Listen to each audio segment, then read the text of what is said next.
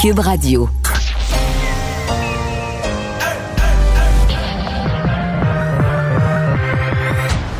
Deux, deux, deux, deux, deux animateurs cohérents, deux visions différentes.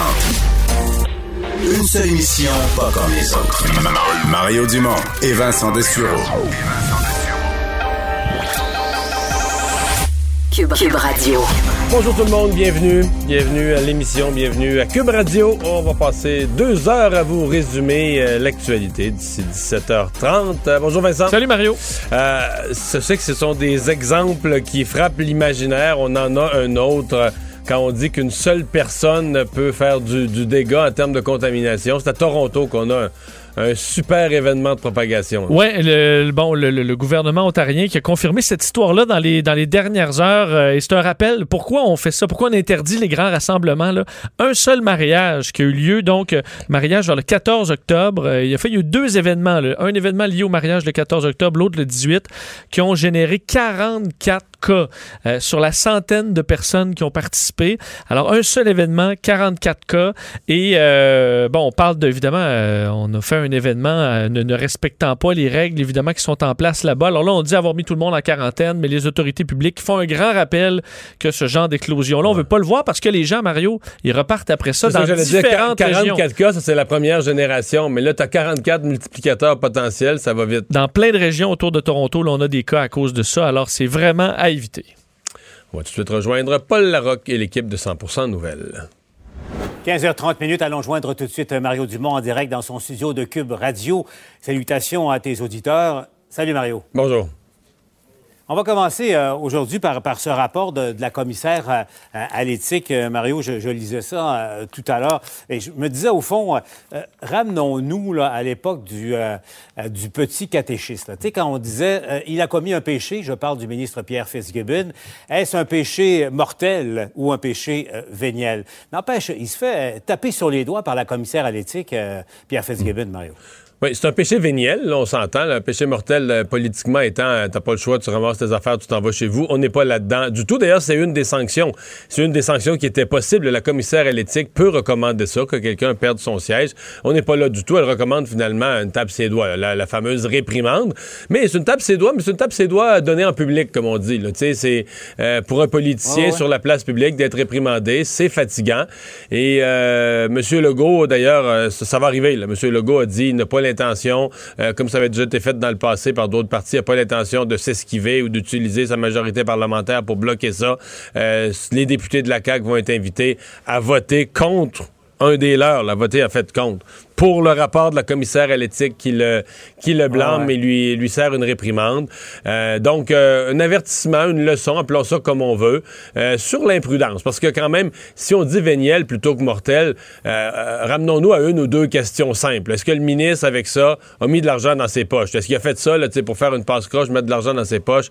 La réponse, c'est non. Est-ce que le ministre a fait une passe-croche pour avantager un membre de sa famille ou un de ses proches?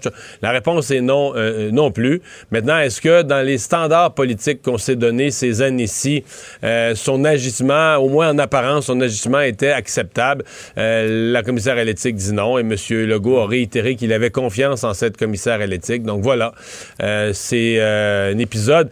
Et quand même, il y avait eu pour le ministre Fitzgibbon, dans ses débuts de mandat, plusieurs moments difficiles. Bon, il faut, être quand même, on est sévère avec lui, il faut quand même être honnête avec lui. Il était avant la politique quelqu'un il était dans.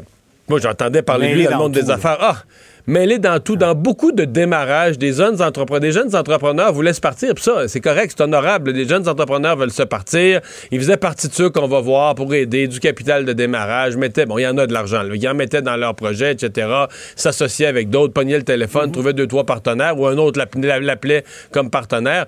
Donc, il était mêlé un paquet d'affaires dans, le monde des, dans le monde des affaires du Grand Montréal. Donc, quand il s'est lancé en politique, puis s'est décidé un peu à la dernière minute, disons qu'il y avait toute une job à faire pour se, départir de, tout ça et puis se rendre clair son affaire pour pouvoir, comme ministre de l'Économie, intervenir sans être en conflit d'intérêts. Ceci étant dit, tu décides du temps en politique tu décides du temps en politique. Là. Je dire, tu ça vient avec euh, toutes les règles qui, qui sont -hmm. à ça. Et puis, au, fond, si tu décides d'aller sur la patinoire politique, tu dois jouer les règles du jeu et observer les règles dès, le commencement. Et c'est un, commencement. Et c'est un peu ça qu'on reproche à, M. Fitzgibbon. Parce qu'essentiellement, pour que les gens comprennent, Mario, c'est qu'un de ses amis personnels, à qui il a vendu d'ailleurs une petite partie de ses intérêts dans une entreprise, et il l'a vendu à son chum. Euh, euh, par la suite, après l'élection, après que le fait que M. Fitzgibbon est devenu ministre, l'a rencontré pour discuter de dossiers. Euh, dans deux des cas, il n'y a pas eu de suite. Dans un troisième, c'est un autre ministre qui a pris la décision. Et Parce que c'était un dossier municipal, le troisième, c'était pas un dossier privé. Oui, c'est ça. Mais il se fait rien. un de ses amis vient lui parler, puis là, est-ce que c'est normal? C'est l'apparence, Mario, c'est l'apparence. Mais je me faisais une petite réflexion, Mario. Ouais. ouais. Je sais que t'aimes pas le mémérage puis le placotage, là, mais je vais t'en imposer. Ben non, ben non, ben je vais t'en imposer un petit peu. Mais T'as pas trouvé que, tu sais, mettons, M. Legault, c'est supposé être un coup dur, tu sais, dans le fond, un de ses ministres reçoit un blâme, déjà qu'il y a la pandémie, ça devrait être un autre coup dur sur un premier ministre et qu'il en a déjà lourd ses épaules. Je te suis. Je te suis. J'ai pas trouvé qu'il avait l'air euh, si. Euh, je trouvais qu'il prenait ça avec une, certaine légèreté, un peu quasiment. C'est épouvantable ce que je veux dire, là, puis je. Je le dis, mais je le pense pas. quasiment comme si ça avait fait son affaire à M. Legault, de dire, tu sais, la notion de baisser le caquette, juste pas beaucoup, juste 5 degrés, juste, un petit coup, là. C'est juste un petit peu baisser le caca. Tu sais que M. Legault s'est dit, tiens, une petite réprimande, commissaire à l'éthique, pas de gros, pas de gros dommages sur l'éthique, sur l'image du parti. J'ai pas trouvé que M. Legault avait l'air d'un homme si abattu par une nouvelle citrice. Mais bon, c'est moi qui observe ça. Là. Mario, euh, je, Mario, je sais que t'aimes pas ça le placotage, toi non plus, puis t'aimes pas ça le mémérage, mais euh, entends tout ça, toi, que Fitzgibbon en, emmène très, très, très, très, très, très large à Québec, beaucoup plus large. Puis que ça énerve d'autres ministres, non, j'ai pas entendu ça. T'as pas entendu ça, OK. Donc, euh, c'est quoi, là, on monte un petit peu la température au bûcher des vanités, C'est ça que tu me dis. tu sais, au fond, petite leçon d'humilité sans C'est ça que tu me dis. C'est ça, Mario? entendu cette expression-là. OK, OK. C'est un homme de lettres. Ben, ben, moi, moi j'ai quelque chose d'autre à te soumettre, Mario. Imagine-toi, reculons là, deux ans et demi en arrière, OK? On recule. Euh, le ministre de l'Économie, c'est un libéral, peu importe lequel. Puis le critique de la CAQ par rapport à ce qu'on a appris puis ce qui se passe en ce moment, c'est Éric Kerr.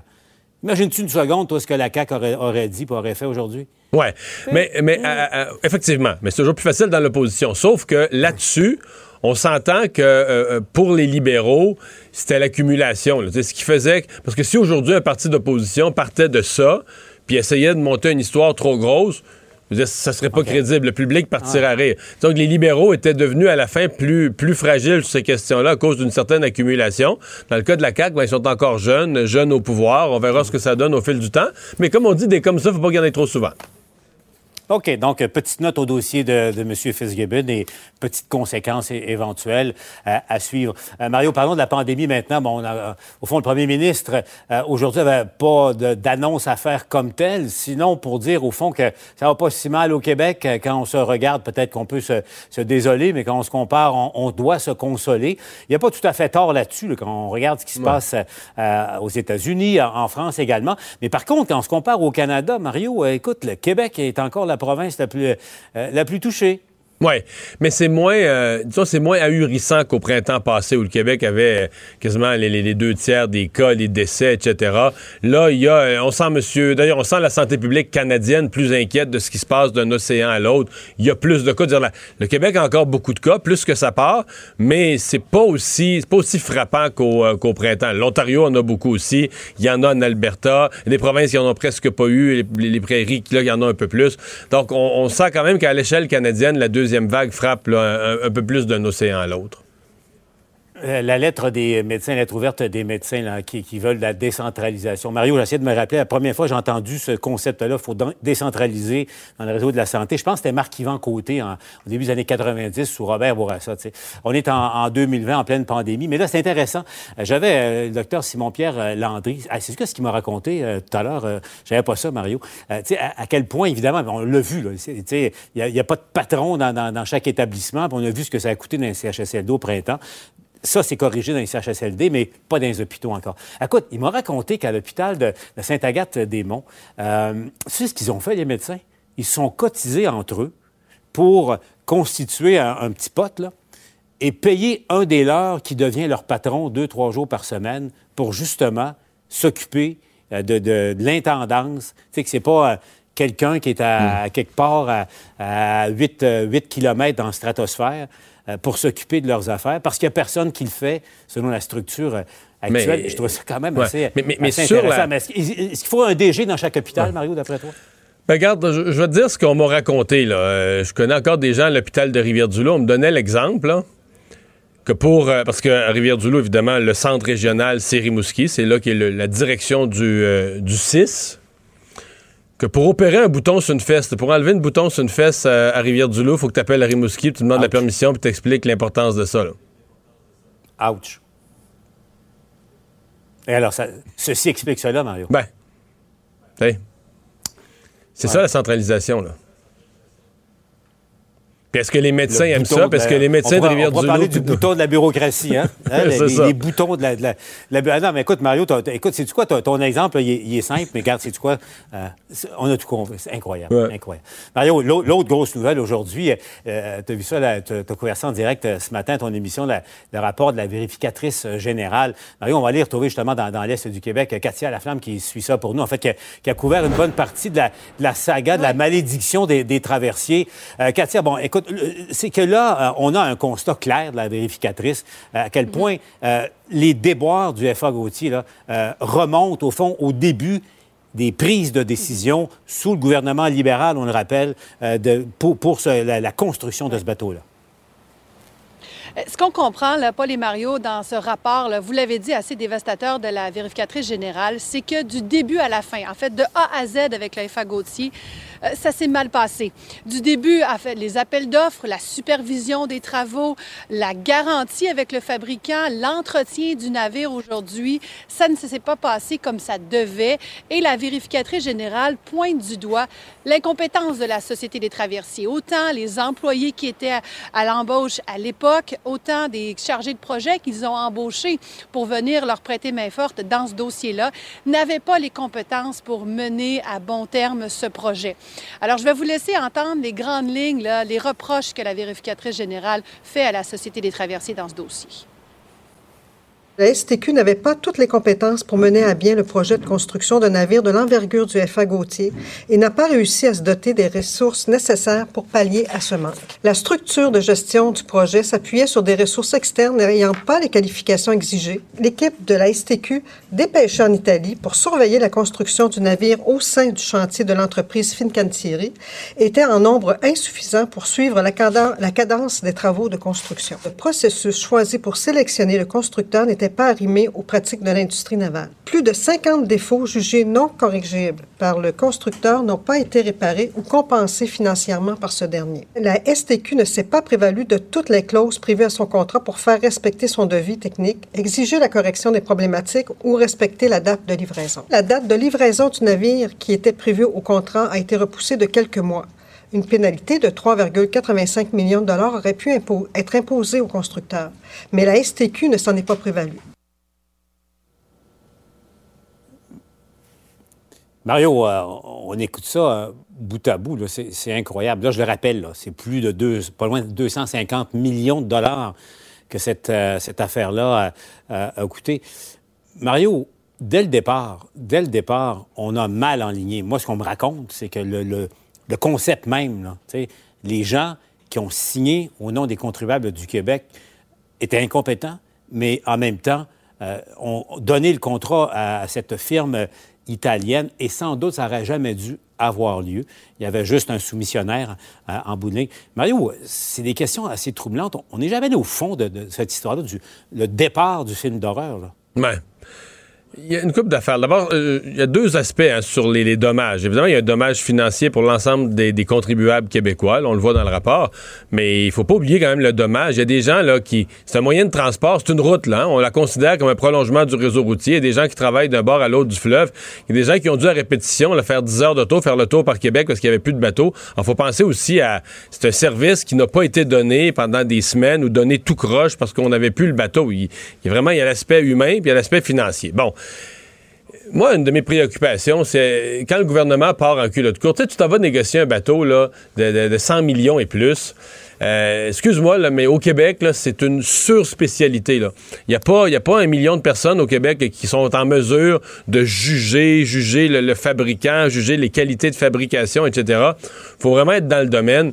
Et pour moi, c'est une défaillance des gouvernements et qui s'est empirée. Parce qu'évidemment, on a eu la commission Charbonneau, la crainte des conflits d'intérêts, l'éthique avec un E majuscule. Mais là, on est tellement dans l'éthique qu'on n'ose même plus. Exemple, quelqu'un qui connaît ça vraiment, les bateaux, mais s'il est dans le privé, on ne veut pas faire affaire avec lui, on n'a pas en conflit d'intérêt. Même, peut-être que les personnes compétentes veulent même plus travailler pour le gouvernement parce qu'ils se disent, si une fois je fais un contrat avec le gouvernement, après ça, je vais me faire reprocher en conflit d'intérêt.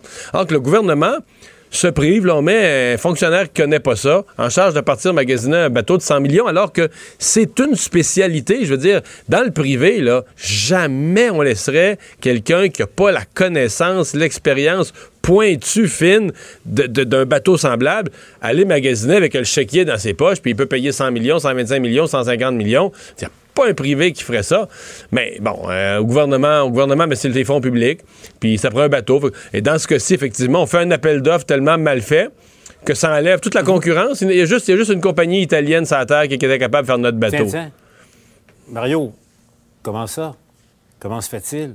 Qui a fait ça? Est-ce que ça a été fait dans, dans le respect de toutes les règles de gouvernance et d'éthique? C'est sûr que quand on fait disparaître par des conditions hein? tous les concurrents, ce sont de très bonnes questions. Pourquoi? Merci, Mario. Au revoir. On se revoit demain. Alors Vincent, si on commence avec le bilan de la COVID, ben, malheureusement, on est repassé aujourd'hui au-dessus du seuil des 1000 euh, cas. Oui, 1030. Euh, donc c'est le, le, bilan aujourd'hui. 25 décès, alors encore une journée assez lourde en décès. C'est la plus lourde depuis les, les, grosses journées du printemps. Absolument. Et, euh, mais la tendance qui est plus positive, on, la remarque depuis quelques jours, les hospitalisations encore en baisse. Ça fait quand même plusieurs jours. Par contre, les soins intensifs qui, font, qui sont sous... C'est quand la journée où les soins intensifs sont en forte baisse puis les décès en forte hausse, c'est parce qu'il y a de la, on a libéré de la place. Ça, ce matin à la télé, je le disais avec beaucoup de parcimonie, mais je pense que c'est difficile aujourd'hui de se réjouir de la baisse des, du nombre de causes soins intensifs parce que malheureusement, je pense que c'est eux qu'on retrouve dans, dans l'autre colonne. Oui. Pour une partie au moins. Oui, oui. Mais on comprend que quand on est vraiment en période de très forte hausse, les, décès sont compensés par des arrivées et des arrivées. Ça semble pas être le cas depuis quelques jours. Alors, on, euh, bon, au moins, on peut voir un peu de positif là. Euh, mais euh, par région, entre autres, la région, c'est vraiment difficile aujourd'hui. Saguenay, le Saguenay, 51 nouveaux cas, alors qu'ils étaient pratiquement épargnés il y a quelques semaines. Trois semaines, c'est en hausse tout le temps. C'était une dizaine, c'était une vingtaine. C'est la région qui m'apparaît le plus en hausse là, depuis un bout, peut-être avec Chaudière-Appalaches, qui d'ailleurs aujourd'hui a 66 cas. pour la région de Québec, 119 Mauricie 87, Montréal 245. Dans les autres régions les plus touchées, la Nodière et Montérégie 130 et 151 nouveaux cas. La Nodière, ça par contre aussi, c'est un des plus hauts qu'on ait eu. Là. Il, était, il, s'approchait du 100, puis ils ont franchi le cap du 100. C'est souvent un petit peu plus haut que les Laurentides, mais pas beaucoup. Là. Les Laurentides sont à 33 et euh, la Nodière à 130. C'est pas un hasard si hier, la Nodière au complet est passée en zone euh, rouge. Effectivement. Ben, Peut-être te dire pour, pour euh, ailleurs dans le monde aussi, un mot. Mais d'ailleurs, ailleurs dans le monde, au Canada, l'Ontario, 934 cas. Alors, on est quand même encore une fois très près, euh, mais euh, des records qui se qui s'enfilent encore une fois en Europe. Euh, L'Italie, un record de 26 000 cas dans les 24 dernières heures. La France est à 47 000 cas. et évidemment, on pense aux 52 000 qu'on a eu il y a quelques jours. mais si on compare avec un autre mercredi, la semaine dernière, on était à 41 000. C'était le plus le jeudi, c'était le plus haut jeudi. Alors, on est quand même en tendance encore à la hausse en France. je voyais également la Suède. La Suède, hier, je t'ai dit que c'était un record. Autour de 1900 nouveaux cas. 3000. 3254 nouveaux cas. Euh, Mais il n'y a pas de... Les admirateurs du modèle suédois, là, leur directeur de la santé publique ne tient pas du tout un discours qui est compatible. Ceux au Québec qui disent à ah, la Suède, c'est merveilleux, c'est merveilleux, mais ils disent toute une série de choses à propos de la Suède qui sont contraires à ce que leur Arruda dit là-bas, le, docteur oui. de pas tel. Monsieur Tegnell. Tegnell. C'est pas ça qu'il dit du tout, du tout, du tout. Ben D'ailleurs, aujourd'hui, il a dit la, la, la, la quête de l'immunité euh, de groupe, là, l'immunité collective est futile et immorale. Alors qu'ici au Québec, on a des gens qui disent imitez donc la Suède, ça va être l'immunité collective, ça va bien aller. Oui, mais c'est pas ça qu'ils cherchent. Du tout. Clairement. Ça fait longtemps, depuis juin, qu'ils cherchent plus ça. En fait, mise vraiment sur euh, le fait que les gens vont euh, éliminer leur, euh, les, les, rencontres inutiles et tout ça de par eux-mêmes, tout simplement. Par la... Et d'ailleurs, c'est ce qu'on demande aujourd'hui, l'épidémiologiste dont on parle beaucoup, Amber Stegnell, qui a dit donc que la propagation, on dit qu'en première vague était probablement plus haute qu'actuellement, mais on faisait beaucoup moins de tests mais que là, la propagation s'envole en Suède euh, et qu'on veut encore éviter du, euh, de- des mesures coercitives, mais dans le sud, encore là, on demande de limiter les contacts, on d'éviter les bibliothèques, Ah, la- magasins, centres commerciaux, les interactions sociales, éviter les transports publics, éviter les contacts physiques avec des personnes extérieures au foyer. Alors, c'est en fait... euh, C'est les mêmes règles, mais ils les imposent pas. mais on les impose pas. On- Et les Suédois les suivent. les suivent.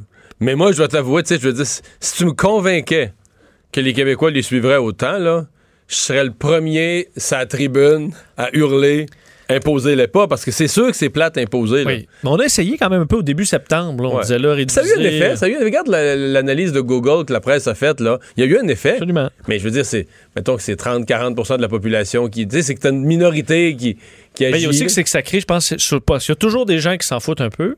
Et euh, ça fait une frustration pour ceux qui respectent, qui disent Hey, Moi, euh, je suis qui le cave, là Qui, moi, euh, je, Je je, je- vois personne, je ne pas mes petits-enfants dans mes bras, puis à côté, il y en a qui font le party. Ben, ces gens-là souhaitent qu'à un moment donné, il y a une police qui cogne là, puis qui dit OK, c'est assez, tout le monde va faire le même effort. Ouais. Un effort collectif. Mais c'est certain que si tu penses que tout le monde va respecter ça, ou que ça va être très, très, très largement respecté, que t'as pas besoin de l'imposer, j'avoue, c'est merveilleux. là. Je veux dire, euh, tout le monde a eu ça, là, des règles imposées. Ben, En tout cas.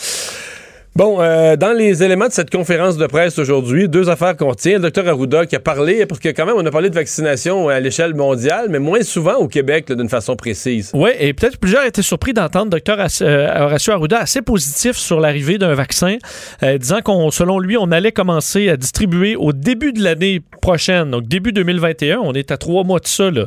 Euh, donc, euh, un vaccin. On est quasiment à deux mois de ça. Quasiment à deux mois de ça. On peut voir le début de l'année, là, ça inclut, ça va jusqu'à Ouais. quand? Là, pour la vie de M. Arruda.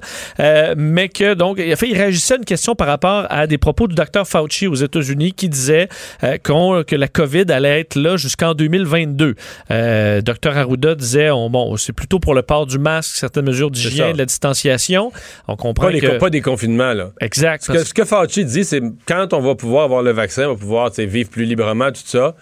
Mais il dit il va rester une présence de virus, puis probablement que dans les transports en commun, dans bien des endroits, on va souhaiter le port du masque, que ça reste. Puis même peut-être une certaine distanciation. ben. Et euh, également, fait, fait, euh, intéressant de ce, point de presse-là, c'est euh, à quel point on va surveiller les prochaines semaines. On arrive au mois de novembre, dans quelques jours à peine, et euh, évidemment, ça arrive avec un changement de température qu'on sent, là, ce jour-ci, c'est quand même très froid, Euh, mais on disait euh, au point de presse que, c'est le ministre de la Santé, euh, euh, Christian Dubé, qui disait ça, le mois de novembre va être important pour tester certaines mesures.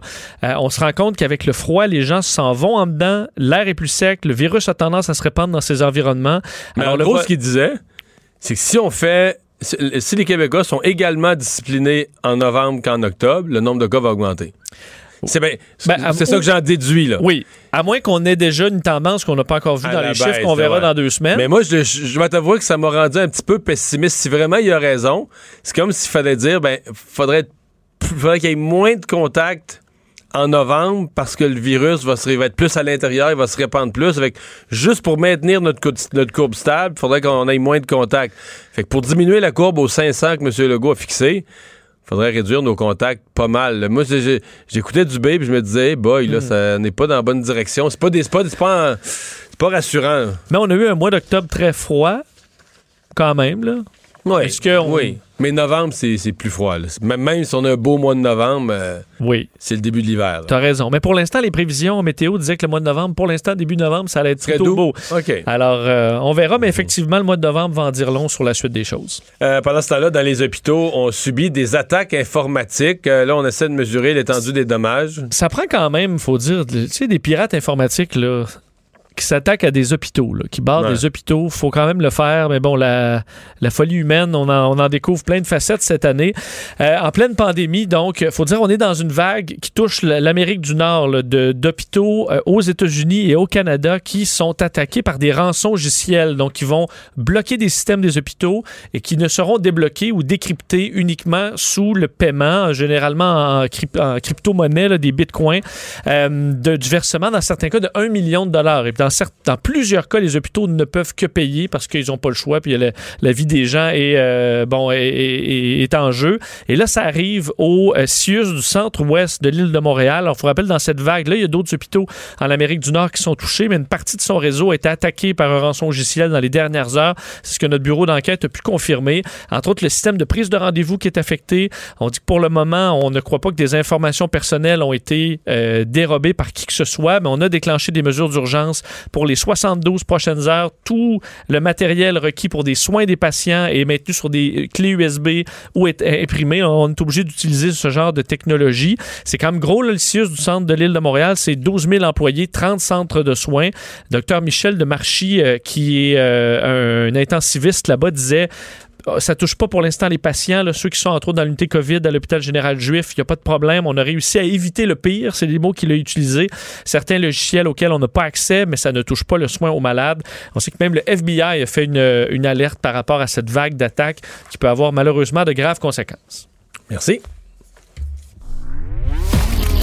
Culture et société.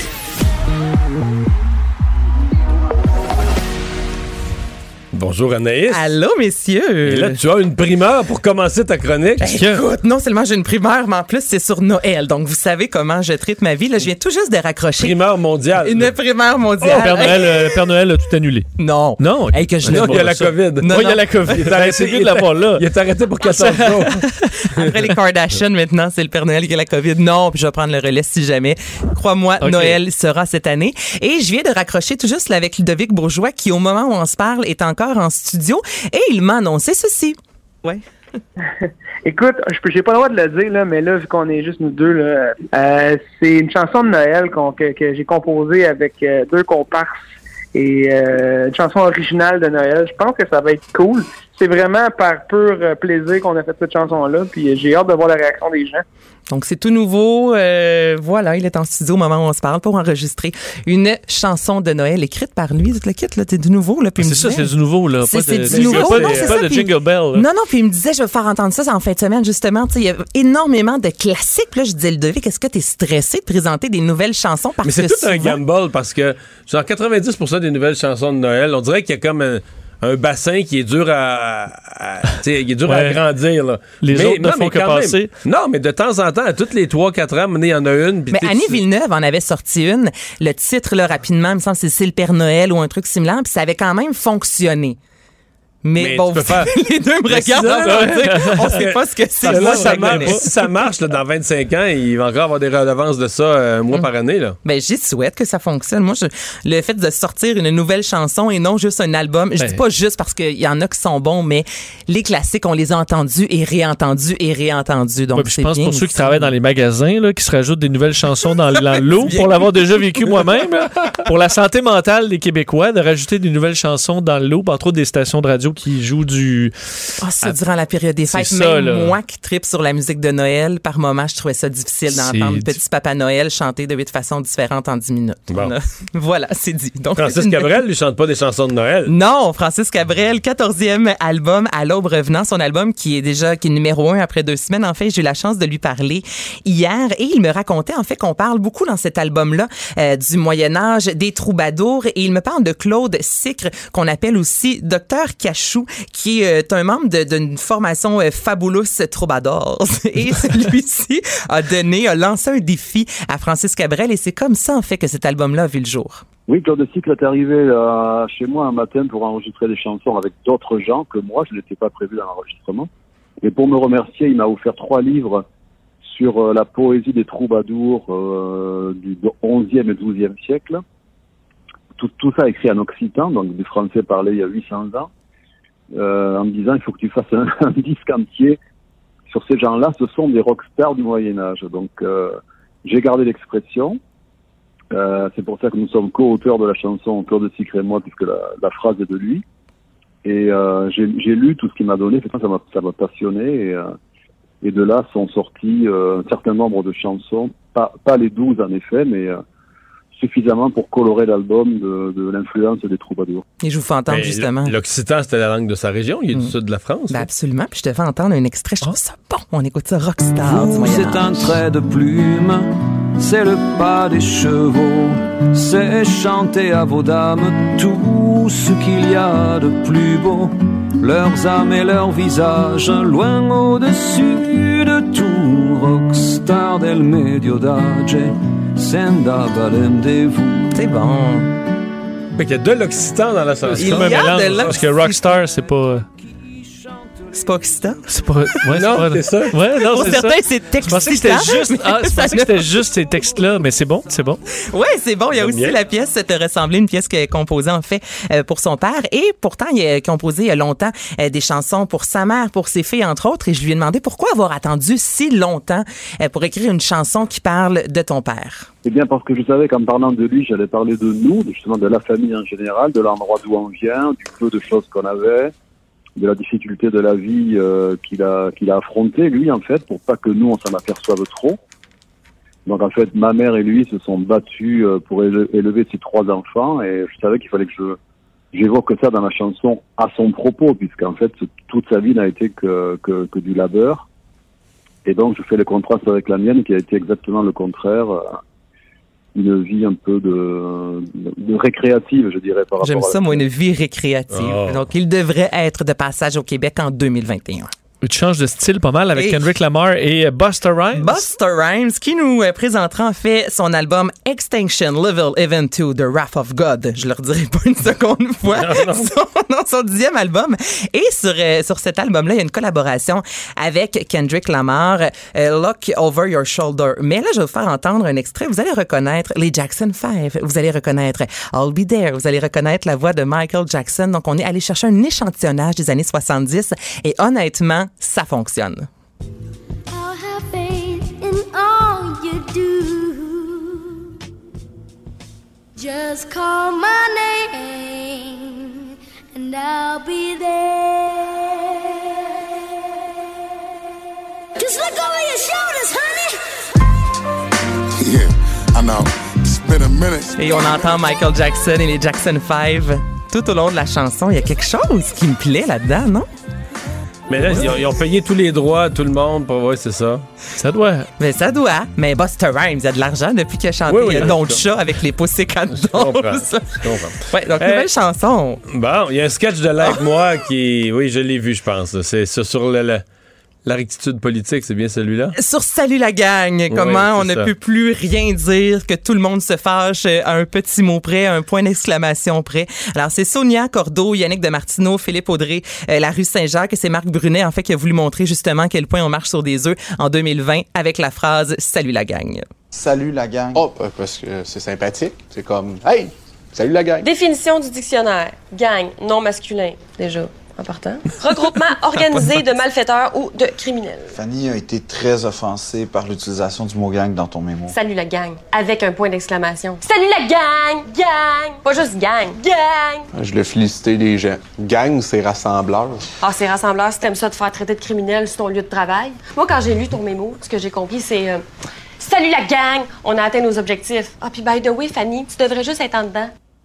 Ça dure, là. C'est un deux minutes plein l'en-met. Ouais. Elle dit J'ai peur d'aller aux toilettes maintenant au bureau parce que je pourrais me faire enlever. Je dis Eh, Écoute, elle en met, elle en met, elle en met. C'est Ah oui. c'est bon, c'est délicieux. Ils ont touché la cible. Oui.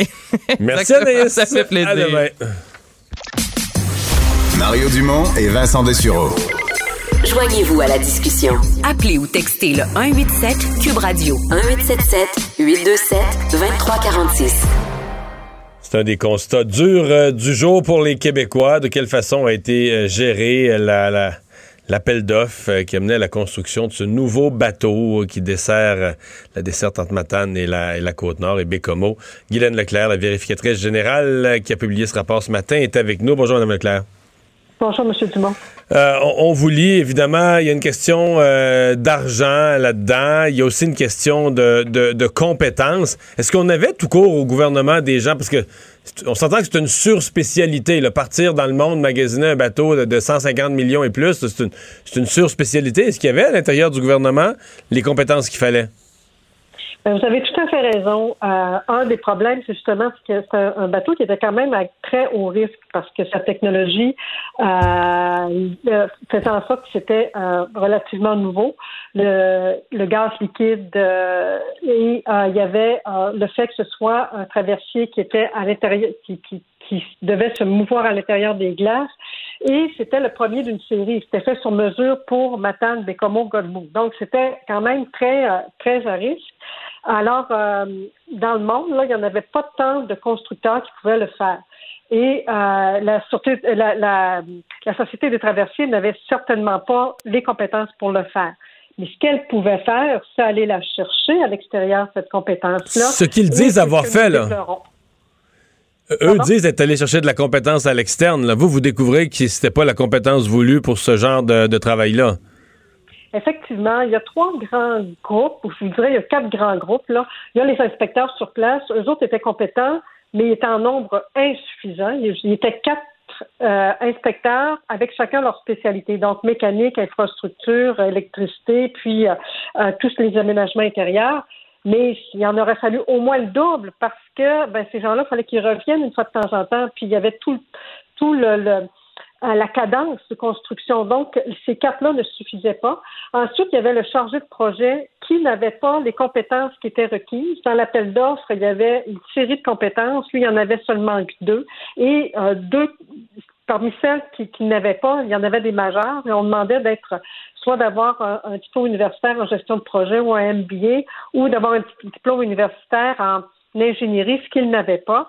Et ça, c'était le chargé de projet. Donc, le chargé de projet, c'est lui qui faisait le lien entre les inspecteurs puis le constructeur sur place là-bas. Donc, il n'avait pas la compétence pour identifier ce que les inspecteurs avaient découvert comme défaut.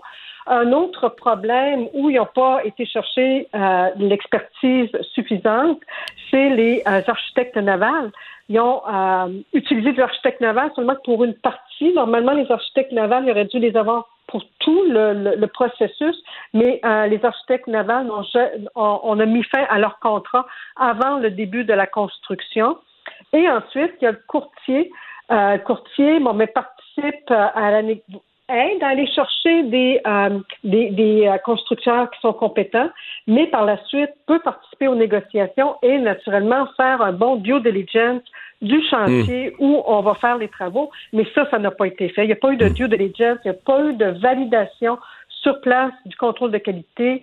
Euh, le chantier qui a, a- a été identifié que cinq mois après la signature du contrat avec le constructeur. Et on sait que l'identification du chantier est très important. Alors, Hmm. oui, il y a eu une série de problèmes au niveau de la compétence, mais surtout d'aller chercher la compétence adéquate à l'externe. Madame Leclerc, vous savez que si on va s'acheter euh, cet après-midi euh, une voiture d'une marque euh, commerciale très ordinaire à 22 000 pour acheter la voiture, on a, dans la plupart des compagnies maintenant, on donne d'excellentes garanties, à même du 5 ans, 100 000 km. Il me semble qu'on n'a pas eu une grosse garantie pour un bateau de ce prix-là. là. Ben, on avait une garantie, on avait une garantie. Sur papier? Euh, oui, c'est ça. On avait une garantie, mais on ne l'a pas exercée. Et ça, c'est un autre problème, c'est que euh, les nombreux défauts qui ont été identifiés, ben, soit qu'on a euh, signé une entente de confidentialité, puis on a réglé pour très, très peu, ou on a tout simplement laissé porter. Puis je vais vous donner un autre exemple, c'est le report de la date de livraison. Euh, la Société des traversiers avait la possibilité d'exiger une pénalité de 3,8 millions de dollars pour le report de la livraison. Et ils ont fait le choix de ne pas exercer cette pénalité-là en se disant, ben, si on met de la pression pour qu'il livre plus vite, ben, la qualité ne sera pas là. Alors, c'est là qu'on se rend compte à quel point l'équipe sur place aurait été importante, une bonne équipe suffisamment nombreuse et compétente aurait été ça aurait été important d'être sur place pour pouvoir euh, s'assurer de la qualité en continu de la construction du navire. Mhm. Euh, il y, a toujours ce mystère. euh, en fait, c'est ce qu'on veut toujours éviter. Quand on, a, on va en appel d'offres, on veut se faire faire des soumissions, on veut aller chercher le meilleur prix possible. euh, ben, il faut avoir de la concurrence. Il faut que plusieurs personnes, tu sais, tu fais, construire une route, ben, il faut que plusieurs constructeurs de route soient affamés de dire, moi, je veux avoir ce contrat-là pour essayer d'offrir le plus bas, le meilleur prix possible. Dans ce cas-ci, on, on semble s'être retrouvé à la fin Euh, on a mis toutes sortes de conditions. On a fait le devis de sorte qu'à la fin, il a resté un seul constructeur, si je comprends bien. C'est pas, euh, pas inquiétant, suspect, euh, quasiment au point de, de reprendre le processus. Tu te retrouves avec un seul fournisseur potentiel. Il me semble que tu es un peu les mains attachées. Effectivement, il aurait fallu poser certains actes. Premièrement, euh, la façon de faire l'appel d'offres n'était pas le meilleur parce qu'on a décidé de faire une approche mixte, c'est-à-dire un peu ce qui se fait au niveau de l'industrie navale, mais aussi un peu ce qui se fait avec la LCOP, donc euh, la, réglementation du Québec. Ce qui fait que ça, ça peut avoir ça a pu avoir effrayé certains constructeurs qui trouvaient ça un peu compliqué de pouvoir d'avoir à compléter des formulaires qui sont exigés par le gouvernement du Québec. Alors, on avait envoyé, on avait identifié à travers le monde 16 constructeurs potentiels. On en a, euh, on a reçu euh, 11 euh, qui étaient euh, intéressés. De ça, il y en avait 8 euh, qui se sont préqualifiés. À l'intérieur des huit qui sont préqualifiés, on n'a eu que trois soumissions. Et dans les trois soumissions, il y en a deux qu'on a rejetées, c'est la France et la Finlande. Euh, dans, dans un cas, c'est parce que le montant de la garantie n'était pas suffisant, parce que le- la, la- la somme qu'on qu'on donnait en garantie n'était pas suffisante. Dans l'autre cas, c'était une question administrative. On n'avait pas détaillé le prix comme c'était demandé dans l'appel d'offres. Alors, on on s'est ramassé avec seulement Thierry, qui était, euh, qui était en Italie. Et tout ça euh, sans faire un, un- un contrôle de qualité sur place, ce qui euh, se fait toujours là, dans ce, ce genre de de- d'investissement-là, avec ce type de navire-là. C'est pas une, euh, c'est pas le troisième d'une série de navires pareils. Là, c'est un navire fait sur mesure pour euh, la, la- pour la côte nord, euh, qui a à naviguer à l'intérieur des glaces avec des te- technologies qui, qui étaient relativement nouvelles. Ouais. Parce qu'à la défense du gouvernement, on se comprend que c'est une, traverse compliquée. Là. Il y a du courant, il y a de la glace l'hiver, euh, ils ventent énormément. C'est pas pas une région facile à naviguer, donc c'est pas. On l'a vu par après quand on a essayé d'utiliser, de, remplacer par d'autres bateaux. C'était une hécatombe de, problèmes de bateaux qui frappent le quai. C'est pas un hasard. C'est un endroit difficile à naviguer, donc on voulait faire construire un bateau qui allait euh, qui allait être à la hauteur. Puis c'est normal, euh, et, euh, mais c'est de là, c'est important de bien identifier le chantier parce que, premièrement, on, on a eu seulement qu'un euh, constructeur qui, qui a- qui s'est avéré conforme, mais le constructeur n'avait pas identifié le chantier auparavant. Et le chantier est important aussi. À l'intérieur du constructeur, il peut y avoir plusieurs chantiers et diverses compétences par- pour chacun des chantiers. Et dans ce cas-là, c'est seulement que cinq mois après avoir signé le contrat qu'on a identifié le chantier et c'était celui qui était euh, dans le sud de l'Italie. Alors, euh, c'était euh, alors c'est une série d'erreurs, je dirais, basées sur l'inexpérience de la Société Ouais. des traversiers. Si on se, si on se résume au niveau financier, ça devait coûter le, le- le montant initial du contrat, c'était 170 millions. Hein? Oui, c'est ça. Puis là, aujourd'hui- euh, aujourd'hui- 170 millions, effectivement. Puis il fallait adapter euh, des infrastructures portuaires, donc pour 43 millions. Donc on arrivait à 213 millions. Là, aujourd'hui, vous nous parlez de 235 millions. Il y en a combien pour vous là-dedans qui ont été perdus, là, gaspillés? Que des, com- combien d'argent, on peut dire, c'est vraiment de l'argent qui aurait jamais dû sortir de la poche des contribuables? Ben, je vous dirais, euh, tout ce qui est réparation est mis hors service. Donc, il y en a pour 8,5 millions. Et puis, les services alternatifs, qui en a pour 13,7 millions, ce qui fait un total de plus de 22 millions. Madame Leclerc, merci beaucoup d'avoir été là. Ça m'a fait plaisir. Au revoir. Au revoir. Vous l'avez entendu. 22 millions. Oui, tu te vois sourire, Oui, ben, mais c'est incroyable. Tu l'avais bien illustré tantôt le fait que tu t'envoies quelqu'un là, en Italie gérer un chantier sans voir les compétences alors que tu as un chéquier Mais check- t'as checké dizaines des- de millions de dollars, je veux dire, presque infini. Il n'y a, pas y a jamais un privé qui ferait ça. là. Là, je te disais, ça, on a des extras pour ça. Bon, bon. OK. Ouais. Mais Je dire, moi, je vais me faire réparer mon véhicule. Je suis pas outillé pour le faire, là, mais je veux dire, euh, euh, quand tu es le gouvernement puis c'est un projet de, de- de 150 millions de dollars, j'espère qu'on va mettre quelqu'un d'aussi compétent que la personne Ben- qui le construit pour le surveiller. Mais j'avoue que moi, si je me faisais construire un bateau comme ça, je suis à la, Société des traversiers, puis que je pars avec 16 fournisseurs, puis qu'à la fin de mon processus, il m'en reste un, j'aimerais pas ça. C'est au point où tu te dis, il faut prendre toute l'appel d'offres. euh. Tu reste- tu vraiment, t'es limité, t'as un fournisseur, t'as un seul appel d'offres. Tu sais, tu- T'as plein de questions. Est-ce que je me suis fait faire de la collusion? Est-ce qu'ils se sont, tu sais, est-ce que, ou est-ce que j'ai Est-ce juste que pas- j'ai été trop précis dans plein de est-ce que demandes? mon devis était pas bon? Est-ce que- Mais je veux dire, c'est un, c'est un méchant problème. là. Quand tu arrives à la fin du processus, puis il t'en reste un, puis là, t'es mains attachées avec lui, c'était pas, c'était pas trop gagnant. On va faire une pause. On parle sport dans un instant. Mario Dumont et Vincent Dessureau. Joignez-vous à la discussion. Appelez ou textez le 187 Cube Radio 1877 827 2346. C'est le moment de parler sport. Jean-François Barry, bonjour. Bonjour, messieurs. Et tu nous parles d'abord de l'équipe Canada Junior. Oui, qui ont sorti la liste des joueurs invités. Et là, je ne parle pas des joueurs qui vont faire l'équipe nécessairement. Là. Je, veux, je veux être bien clair là-dessus, mais les joueurs invités. Et il y a neuf joueurs de la Ligue junior majeure du Québec. Euh, dont six Québécois. Alors, Jacob Pelletier d'à Val d'Or, Samuel Poulain à Sherbrooke, Hendrix Lapierre, dont on a parlé hier, il me semble, ensemble, euh, avec Chicoutimi, là, celui qui a été repêché par les Capitals de Washington. Maverick Bourque à Shawinigan, lui, a été repêché cette année à Dallas. Et Xavier Simoneau, et ça, c'est mon, mon coup de cœur de la journée. Je suis tellement content pour ce kid-là euh, à Drummondville. Je suis content parce que c'est un gars qui est pas grand. On dit euh, 5 et 6, 5 et 7. Et à Oh. cause de ça, il est toujours euh, snobé partout. Il n'a pas été repêché d'ailleurs cette année dans la Ligue euh, nationale de hockey, euh, même dans la Ligue junior majeure du Québec. Ça a été long avant d'y faire une place.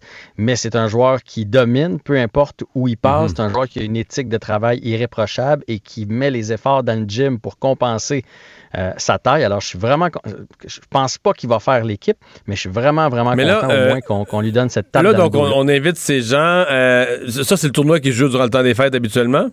C'est en plein ça. Il va avoir lieu encore. Il va avoir lieu. OK. Il va avoir lieu. Ça va être dans une bulle à Toronto ou Edmonton. Là, tu écoutes, là, tu me prends euh, au dépourvu, mais au Canada, en tout cas, il me semble que c'est Toronto. Mais dans une bulle. On va te faire ça dans une bulle. Et euh, ça va être une édition. Puis je veux juste terminer avec Devin Levy, qui est un gardien qui vient de Dollard des Ormeaux, qui joue dans un collège américain, mais c'est un Québécois euh, aussi. Je veux juste le, le nommer quand même. D'un coup, sa famille écoute. Je voudrais pas euh, passer Ouais. ça sous silence.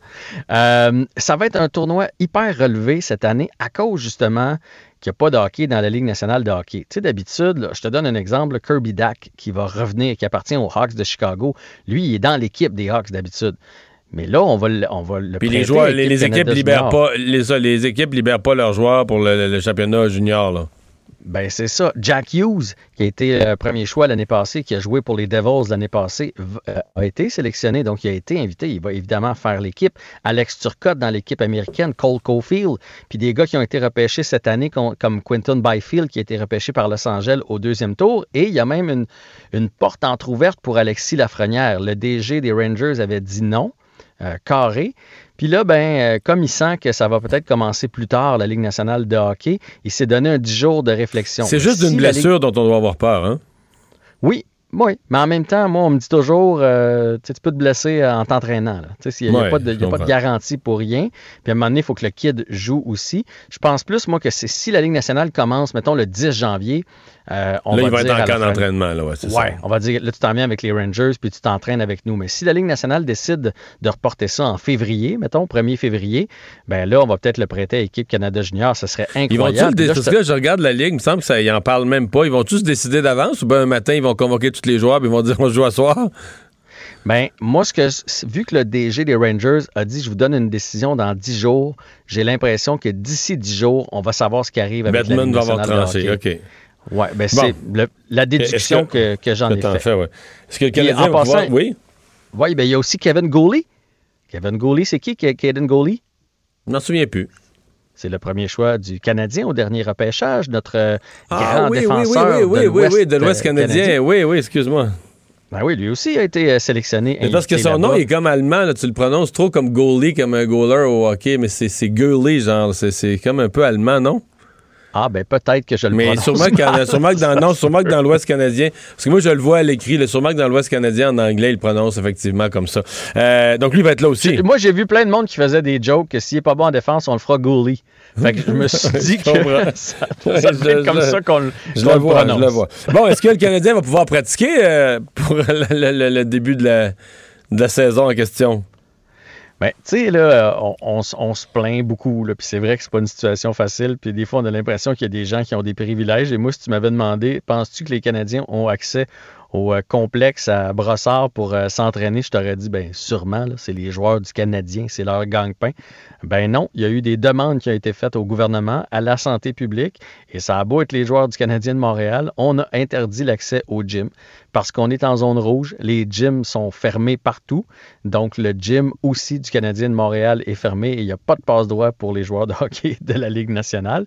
Puis euh, il y a une coupe de demandes, on le sait, à Brossard, il y en a plusieurs qui, qui habitent là, là, dans les belles grosses maisons là, derrière Ah, euh, je sais pas. 10-30. T'as jamais été faire un Les tour là? petites maisons, là? les petites maisons, oui. oui. les- ben, pour toi, c'est peut-être une petite maison. Ah ouais. mais Moi, je la trouve grosse. Là. Mais Carey Price habite là, non? Carey Price habite là. Il a perdu son Euh, chien, là, il y a une couple d'années. Il cherchait son chien dans ce coin-là, à Brossard. À, à Brossard, là. Ah ouais, hein, on l'a-tu retrouvé? Je me souviens plus. Je pensais que c'était Georges Larac, moi, qui avait perdu son chien. Ça peut- pas- Là, un- là, on est rendu pas compotine. Là, Oui. Là, on- ah, peut-être qu'il y en a deux qui avaient perdu leur chien. Mais oui, euh, chez Weber dans ce coin-là. Je pense que Jeff Petrie est dans ce coin-là. Dano est dans ce coin-là. Bref, il y en a, il y en a beaucoup. Là. Je pourrais pas te dire euh, quelle maison. Il faudrait aller passer l'Halloween pour le savoir. Mais C'est permis. C'est permis, mais je suis plus ou moins intéressé. OK, bon. Euh, là, euh, prochain sujet, quand même, on est vraiment dans le sport et société. Parce que euh, on n'a pas vu ça souvent, là, les coyotes qui laissent tomber carrément un des joueurs qui viennent de repêcher à cause de propos. Ouais, c'est une. euh, ça fait deux, trois jours que ça circule, cette histoire-là. Moi, je ne savais pas. Je savais pas que la décision était prise, mais j'avais vu la controverse circuler. Là. Oui, ben en fait, euh, sur le coup, les Coyotes, là, je vous résume. Il s'appelle Mitchell, Mitchell Meller. Euh, c'est un choix de cette année, quatrième tour, 111e au total par les Coyotes de l'Arizona, euh, qui, lui, en 2016, a été accusé. là. Pendant des années, il a fait de, de l'abus sur un jeune handicapé, en plus, euh, de couleur noire.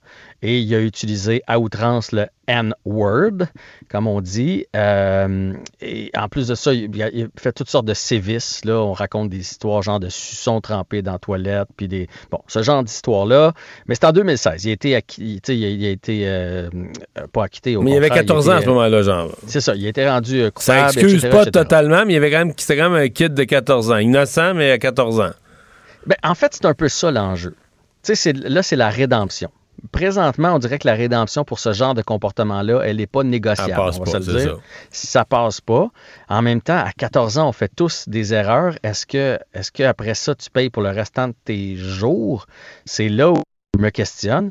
Bref, devant le tollé, parce que sur le coup, les Coyotes l'ont repêché quand même, puis probablement qu'il serait sorti plus tôt, ce kid-là, parce qu'il y a du talent au hockey, mais tout le monde était au courant de ça dans la Ligue. Les Coyotes ont quand même décidé de le sélectionner, quand même euh, étrange parce que c'est une des équipes qui s'est targuée, justement, d'ailleurs, dans l'état-major, il y a des gens de couleur, qui s'est targuée d'être très euh, euh, avant-gardiste de ce côté-là, d'être très inclusif. Donc, on est allé chercher ce kid-là, et là, ça, a soulevé un tollé. Sur le coup, les Coyotes ont dit, euh, on va pas le, suspendre ou quoi que ce soit, on va le garder avec nous, puis à la place, on va l'appuyer là-dedans, on va le chapeauter, on va y payer un programme, pour, pour l'amener à être plus tolérant. Mais là, finalement, je pense que la pression est venue de partout. Et elle était trop forte. Donc, on a décidé de, de larguer le joueur euh, Mitchell Miller à cause de, de trucs qui sont Mais ça, arrivés ça en pas, ben 2016. ouais. Mais ça, de la part d'équipe, ça n'a pas bien d'allure. là. Prends-le pas. euh, dire, repêche-le pas si t'es pas capable de tenir debout jusqu'au fond. Puis de, dire, euh, si t'assumes pas ce qu'il a fait, puis que toi, tu, tu lui donnes sa rédemption, puis que tu, tu, tu condamnes ce qu'il a fait, mais il avait 14 ans, puis là, tu dis qu'il est rendu quelqu'un d'autre, puis que, à la limite, comme tu dis, là, que tu t'assures qu'il n'y aura aucune tolérance pour lui, qu'il suit un programme, n'importe quoi. Mais si t'es pas prêt à aller jusqu'au bout de ça, puis te tenir debout, repêche-le pas, là. Pense-y avant. Je suis d'accord avec toi. Pense-y avant, là. Pense-y comme il faut avant. Puis si t'hésites, fais ce que peut-être d'autres équipes ont fait, là. Peut-être qu'il aurait pu être repêché avant, comme tu dis, puis d'autres équipes se sont dit, on veut pas vivre ça. Tu sais, on veut pas vivre ça. ben, Mais repêcher puis choquer deux, deux semaines après, je trouve que c'est, pas le tronc, là. Tu sais, s'il l'avait appris, euh, tu le repêches et tu apprends ça par la là, suite. c'est plus la même fais, chose du tout. Mais là, il était au courant. Moi, je suis d'accord avec toi. Ils l'ont repêché. Tu sais, ça, ça aurait été la même chose pour, euh, je sais pas moi, euh, un jeune qui, qui aurait abusé euh, d'alcool, de drogue, qui se serait fait prendre pour un, un vol.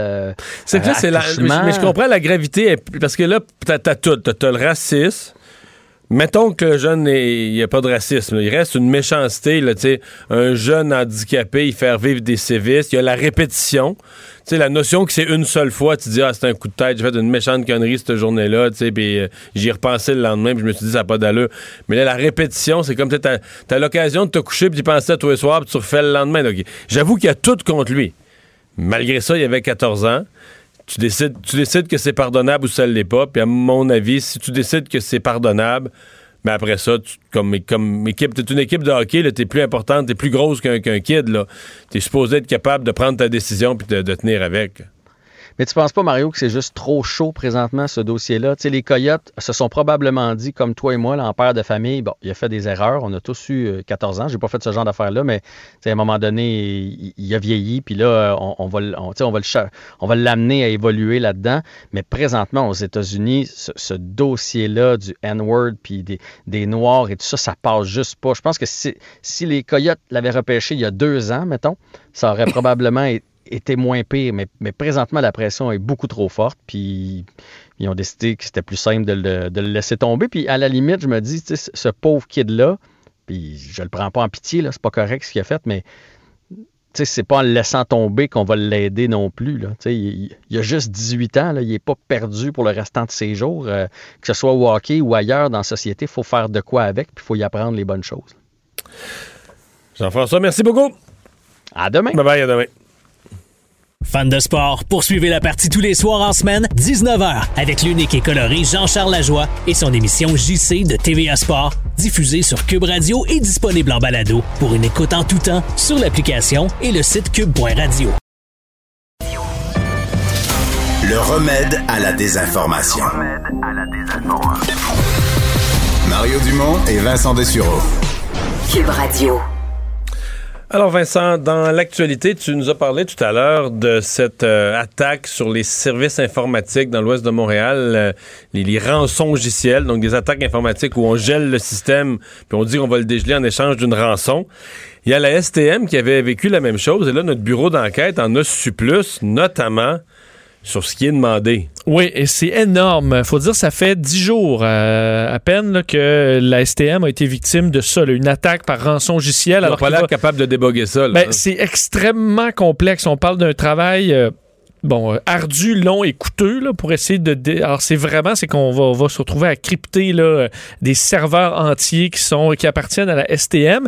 Et là, ce qu'on a su de nouveau, effectivement, euh, c'est que la STM finalement a contacté les pirates informatiques pour savoir qu'est-ce qu'ils voulaient et on leur demande 2,8 millions de dollars américains pour débloquer le système. Donc quasiment Euh, 3 millions et demi, 4 millions. C'est énorme. Donc, on parle de, de 1000 serveurs affectés, euh, qui ont été affectés durant cette attaque-là. L'argent qui doit être versé, comme je vous le disais, par crypto-monnaie.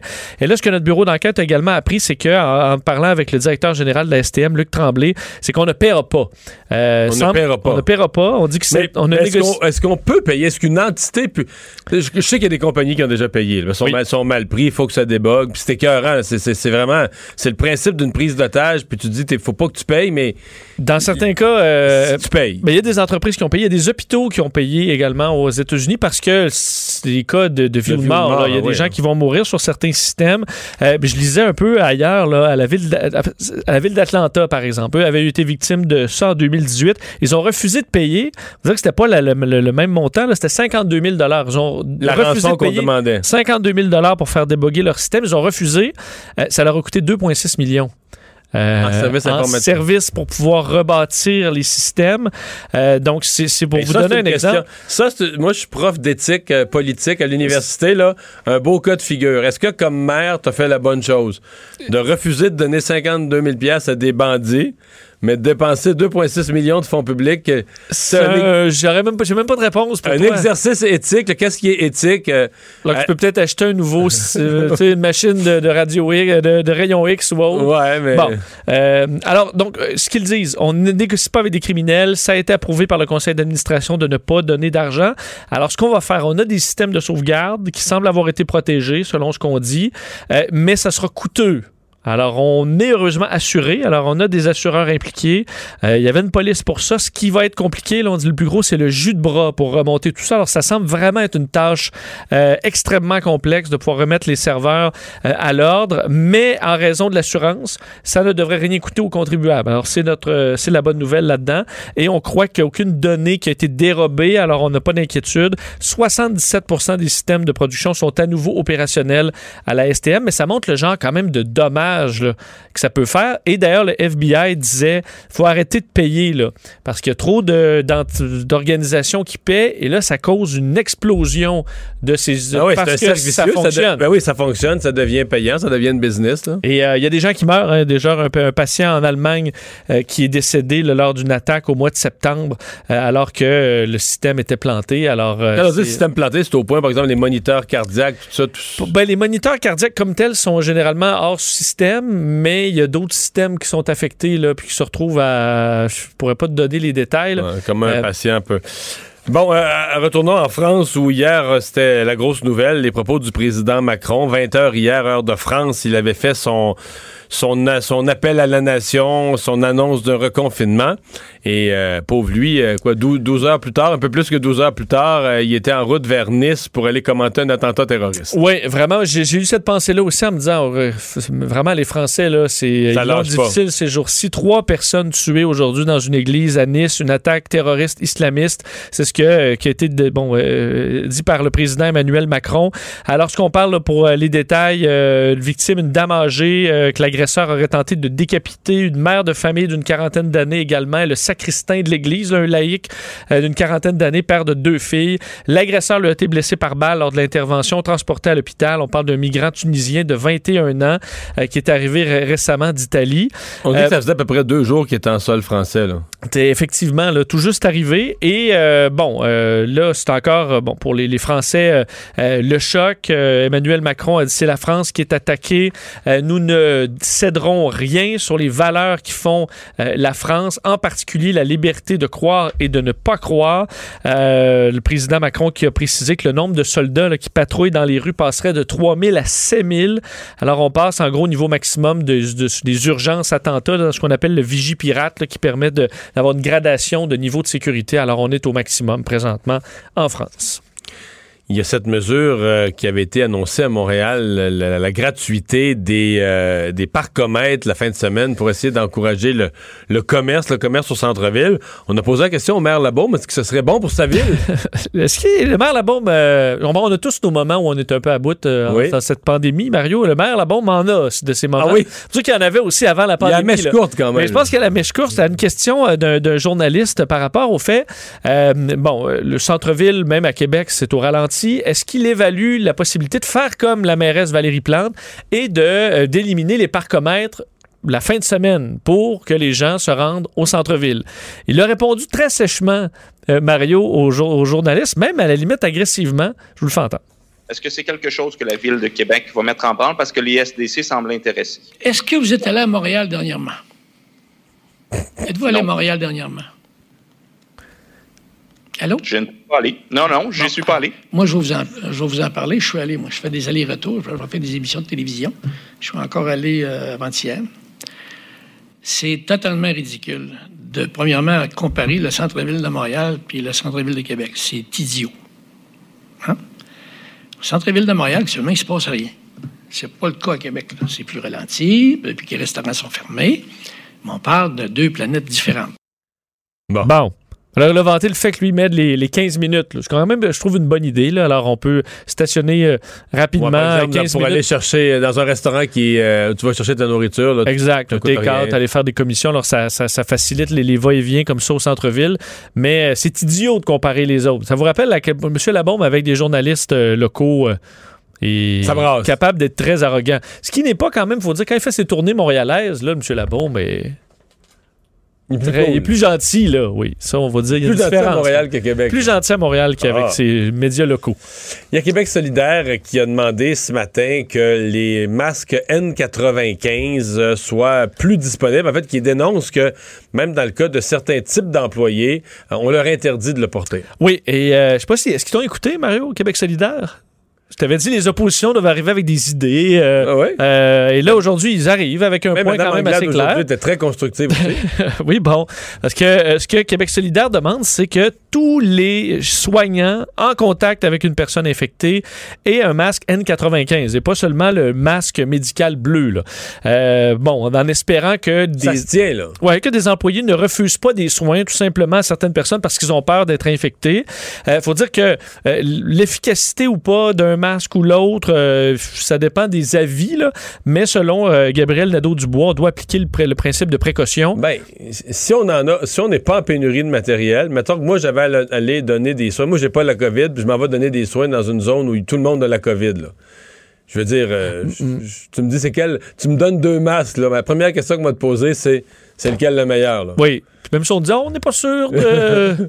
Je pense que tu vas prendre la N95 Ben. qui, couvre au complet. D'ailleurs, c'est ce que disait Gabriel Nadeau-Dubois sur le fait qu'on a rempli des stocks pendant l'été. On en a. Euh, et on ajoutait Christine Labrie de la porte-parole en éducation qui disait vouloir euh, qu'on devrait rendre disponibles des masques à fenêtre aux éducatrices des centres de la petite enfance, donc qui permettent de voir les mouvements de la bouche parce que, euh, selon elle, c'est important pour le- le- le- d'éviter des troubles d'apprentissage parce qu'il faut qu'à cet âge-là, on associe le son avec le mouvement des lèvres. Et quand on ne voit pas le visage de l'adulte au complet, euh, on ne peut pas apprendre à décoder ça, décoder les émotions également de l'éducatrice. Je trouve pas ça fou non plus. Donc, euh, mais sur ce deuxième point-là, j'ai cru comprendre qu'il y avait de l'ouverture pas mal, là, euh, du gouvernement. bon. Plus que sur le premier, ouais, ouais, ouais. Mais sur le premier, je, je sais pas, j'ai pas vu la réponse, mais sur celui, parce que même j'ai vu la députée Labrie qui parlait presque d'une d'une avancée ou d'une victoire. là. Je crois avoir vu ça aujourd'hui sur les réseaux sociaux. Tu vois, parce que je trouve l'idée bonne. euh, ouais, pourquoi pas? Et c'est pas comme si on en avait besoin à coups de millions non plus. là. Euh, le gouvernement avait parlé d'imputabilité. Euh, ben, il y a une gestionnaire de CHSLD qui a peut-être goûté à cette médecine. Oui, gestionnaire euh, du CHSLD Sainte-Croix de Marieville en Montérégie, relevé de ses fonctions à la C'est suite. celui où ça va le plus mal au Québec. là. Ben oui, écoute, les chiffres sont importants. On parle de quoi? 25 décès chez les usagers. Euh, donc, euh, c'est euh, fait 37 cas actifs, 79 depuis le début de l'éclosion, 31 cas actifs au retrait préventif chez les employés, 73 depuis le début de l'éclosion euh, et euh, 25 décès. Alors, c'est le premier cas d'un gestionnaire qu'on écarte sur les bases de la responsabilité et de l'imputabilité.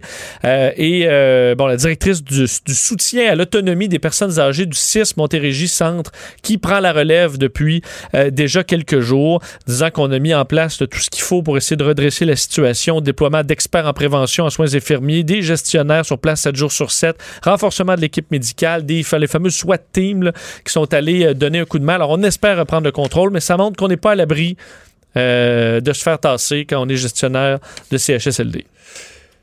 Il y a Déjà plus d'un milliard de dollars euh, reçus pour Moderna, qui est un candidat vaccin, parce que les pays, euh, les pays achètent des vaccins même s'il pas encore, même si c'est encore juste un candidat, même s'il Oui. n'est pas encore prêt. C'est intéressant de voir euh, où l'argent va. là. Ça permet de voir l'ampleur Oui. quand même de ces, de ces investissements. Moderna, faut dire que c'est pas une très vieille euh, biotech, là, donc on parle pas de Pfizer ou Johnson Johnson. C'est fondé en 2010. Ça vaut quand même déjà 26 milliards de dollars cette entreprise. Ils ont dévoilé leurs résultats du troisième trimestre aujourd'hui. Et euh, on explique de un, avoir triplé les dépenses de recherche et de développement par rapport à la même période l'an dernier, parce qu'on est en mode course au vaccin. C'est 345 millions euh, donc de dollars. Et euh, les investissements au niveau du... bon, des- on parle de 1,1 milliard de dollars entre autres par des pays là, comme les États-Unis, mais également le Canada, la Suisse, le Japon, Israël, le Qatar. Alors, on parle de dépôts pour le vaccin euh, qu'on prépare activement, qui est en phase d'essai en sang encore, mais qui pourrait être un des premiers à être autorisé au, euh, aux États-Unis et au Canada. Alors, on voit que de nombreux pays, d'ailleurs, on est en discussion avec des pays d'autres pays européens pour pouvoir arriver à des ententes. Alors, euh, et c'est pas la seule compagnie. Là, on sait, on y a AstraZeneca, Johnson Johnson et d'autres qui ont des candidats vaccins où déjà les pays ont, mis- ont mis de l'argent pour euh, avoir des, bon, de- rapidement des doses lorsque ce sera autorisé. Alors, Moderna, c'est déjà plus d'un milliard de dollars pour cette euh, compagnie qui a à peine 10 ans.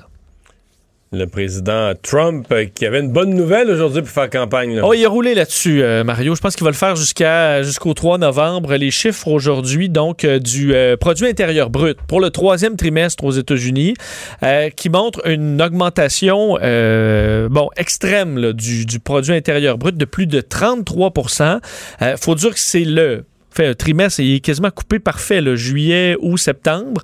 Euh, Alors que tout avait baissé dans euh, tout avril, arrêté. avril, mai, juin. On avait chuté donc de 31,4% au euh, trimestre précédent. Alors, euh, évidemment, pour Donald Trump, c'est une preuve, selon lui, de sa bonne gestion, le fait que, selon lui, aucun pays n'a des chiffres comme ça, que c'est une croissance économique explosive et que 2021, s'il est élu, battra tous les records. Alors, aujourd'hui, il était même accompagné de sa femme Melania, qu'on ne voit pas beaucoup, là, à part récemment, euh, qui a fait une brève allocution, alors que Donald Trump est en Floride, évidemment, est clé. Et Joe Biden aussi est en Floride. Alors, les deux sont en Floride aujourd'hui. Évidemment, du côté de Biden, c'est un autre euh, son de cloche complètement. dit que le refus de, de reconnaître la réalité par rapport à la COVID et le fait qu'il y ait 1000 Américains qui meurent chaque jour est une insulte envers ceux qui souffrent. Mais tu sais que l'exercice mathématique peut avoir l'air complexe, mais quand tu, mettons, tu, tu dis que quelque chose a baissé de 33% puis a remonté de 33% tu peux dire, bon, on a tout repris le terrain perdu. Oui. Mais tu sais que c'est pas le cas. Parce que si tu as 100 t'enlèves 33% tu tombes à 67. Quand tu regagnes 33 c'est pas, pas 33 T'es plus à 100, là. C'est plus 33% de 100, c'est 33% de 67. Donc le tiers de 67 aux alentours de 22, 67 plus 22, ça fait 89. Tu comprends? Mais penses-tu a beaucoup 89. d'électeurs de Donald Trump qui, qui vont raisonne- faire ces calculs-là? Quand je raisonne comme ça, ma blonde a dit que je suis un malade. Euh, non, je pense que c'est... Mais c'est vrai, là, c'est que en, pour quand tu calcules les choses en pourcentage, c'est trompeur. Si quelque chose, quelque chose a baissé de 30% il remonte de 30% la tentation, c'est de dire, ah ben, on est revenu au point de départ. Non. Parce que ton premier 30% tu l'as calculé sur 100% Ton deuxième 30% tu le calcules sur le montant réduit, là. Et que c'est un plus petit chiffre, là. Fait que c'est pas, t'as pas tout rattrapé le chemin, là. Euh, bon, Bon. c'est ce que vont essayer d'expliquer les démocrates, euh, je pense, non, dans les euh, ça vaut pas la prochains peine. jours. ouais, c'est pas effectivement. Mieux de parler de la COVID. Te dire, euh, entre autres, euh, dans les prochains jours, le Wisconsin, euh, Michigan, euh, des coins évidemment qui sont extrêmement visités par les, euh, les candidats, alors que les sondages montrent encore euh, que l'avance de Joe Biden semble se cristalliser pour l'instant. Le Parti républicain aussi a eu ses problèmes euh, informatiques. Oui, et euh, ça fait pas plaisir aux républicains de justement du Wisconsin est clé euh, où on a besoin de chaque dollar, là, alors que la campagne de Donald Trump traîne au niveau de l'argent pour les publicités par rapport à la campagne démocrate. Mais ils se sont fait voler 2,3 millions par des pirates. Euh, pi- pirates Mario, on a appris ça Mais ils se sont aujourd'hui. fait voler de l'argent. Oui, en fait, c'est des faux, euh, fausses factures. Euh, en fait, les hackers étaient capables d'infiltrer des factures de contracteurs, euh, en fait, de, de- de contractants honnêtes avec l'équipe Trump qui fabrique entre autres des chapeaux, euh, des qui font de la, de la publicité Des par la poste. Make America Great Again. Exact. Et là, ils changeaient donc les factures pour que le paiement se fasse au hacker. Alors, eux payaient des vraies factures euh, véritables, mais envoyaient l'argent euh, aux, aux pirates informatiques qui ont reçu 2,3 millions de dollars avant qu'on s'en rende compte. Alors, c'est quand même pas négligeable, alors que le budget pour le Wisconsin là, est autour de 20 millions. Alors, c'est quand même une, une, une perte de budget. Il y avait de la frustration au niveau de certains officiels de la campagne qui l'ont pas su également, qui l'ont appris aux nouvelles euh, qu'ils avaient été euh, piratés. Et dans le camp démocrate, on dit qu'on est correct, mais qu'on a fait face à 800 plus de 800 euh, attaques de ce type-là dans les dernières semaines pour le Parti démocrate du Wisconsin. là. Alors, on sait qu'on est toujours euh, très sur nos gardes. Finalement, une nouvelle euh, qui m'inquiète. Comment ça? Pornhub qui se lance dans l'éducation sexuelle. Bon, il faut que je m'explique parce que plusieurs vont dire, c'est probablement ta réaction, dis, ben, c'est l'éducation sexuelle de déjà bien trop de jeunes. Euh, Pornhub, alors que peu dire aux États-Unis, c'est la moitié des jeunes Américains qui n'ont pas de cours d'éducation sexuelle à l'école et vont probablement l'apprendre dans des vidéos où ça ne représente pas la réalité en général. Et là, ce que euh, Pornhub fait, et je trouve ça très intéressant, Pornhub a le Pornhub Sexual Wellness Center euh, où on veut développer de bonnes pratiques sexuelles. Et là, on lance euh, 11 capsules euh, donc d'éducation sexuelle pour, euh, bon, ça peut être monsieur, madame, tout le monde, là, évidemment, et c'est travailler... Est-ce adressé aux jeunes, aux ados ou? Ben, on le dit pas parce que j'ai l'impression que... euh, Ben, on- Techniquement, les personnes de moins de 18 ils ans. peuvent pas être sur le site. Là. Ben oui, ils n'ont pas le droit d'être sur le site. Il y a c'est des jeunes à correct. 18 ans qui ne comprennent peut-être pas non plus comment tout fonctionne.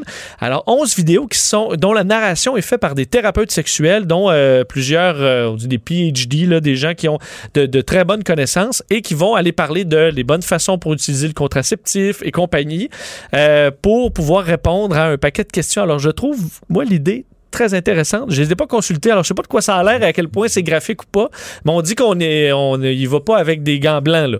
Alors, c'est... c'est Donc, Pornhub, un bon citoyen. Pornhub, un bon citoyen. Tout ça se fait à Montréal. Oui, absolument. Alors, pourquoi pas euh, saluer? Je, je- je trouve quand même l'idée intéressante. De dire, ben, euh, écoute, si tu vas Est-ce qu'il consulter... y aura une version en français? Parce que peut-être le, le cours là, d'éducation à la sexualité du gouvernement, ça a l'air compliqué, ils savent pas quoi mettre dedans. Peut-être Oui, qui pourrait faire la narration? James Hyndman? Avec Quoi, James? ben, une belle voix. Ah, OK. Ouais, quoi que ça prend des thérapeutes sexuels. On n'en a pas beaucoup, peut-être, au, euh, au Québec. À voir. Mais vous pourrez euh, l'explorer par vous-même euh, si vous voulez apprendre la vie. Merci, Vincent.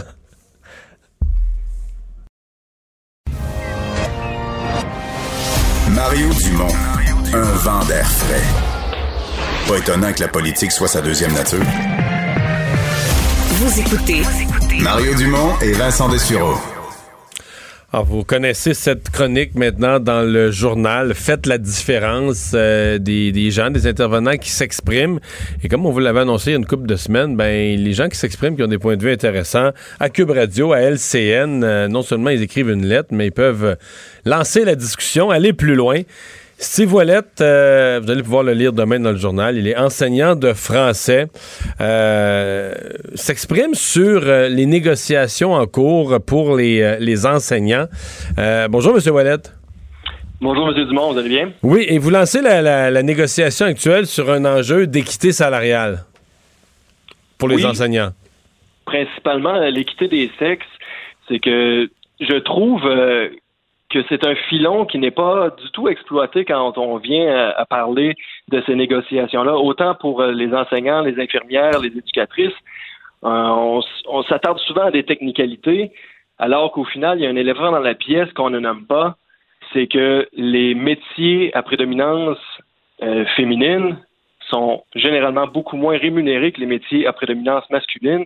Et je trouve que ces négociations-là dépassent euh, les enjeux des conditions de travail des enseignants. C'est un enjeu qui devrait euh, mobiliser davantage toutes les femmes et toutes les féministes en général qui souhaitent des meilleures conditions pour les femmes dans, dans la société. Parce que, euh, dans le fond, vous placez l'enseignement comme une- un métier à prédominance féminine?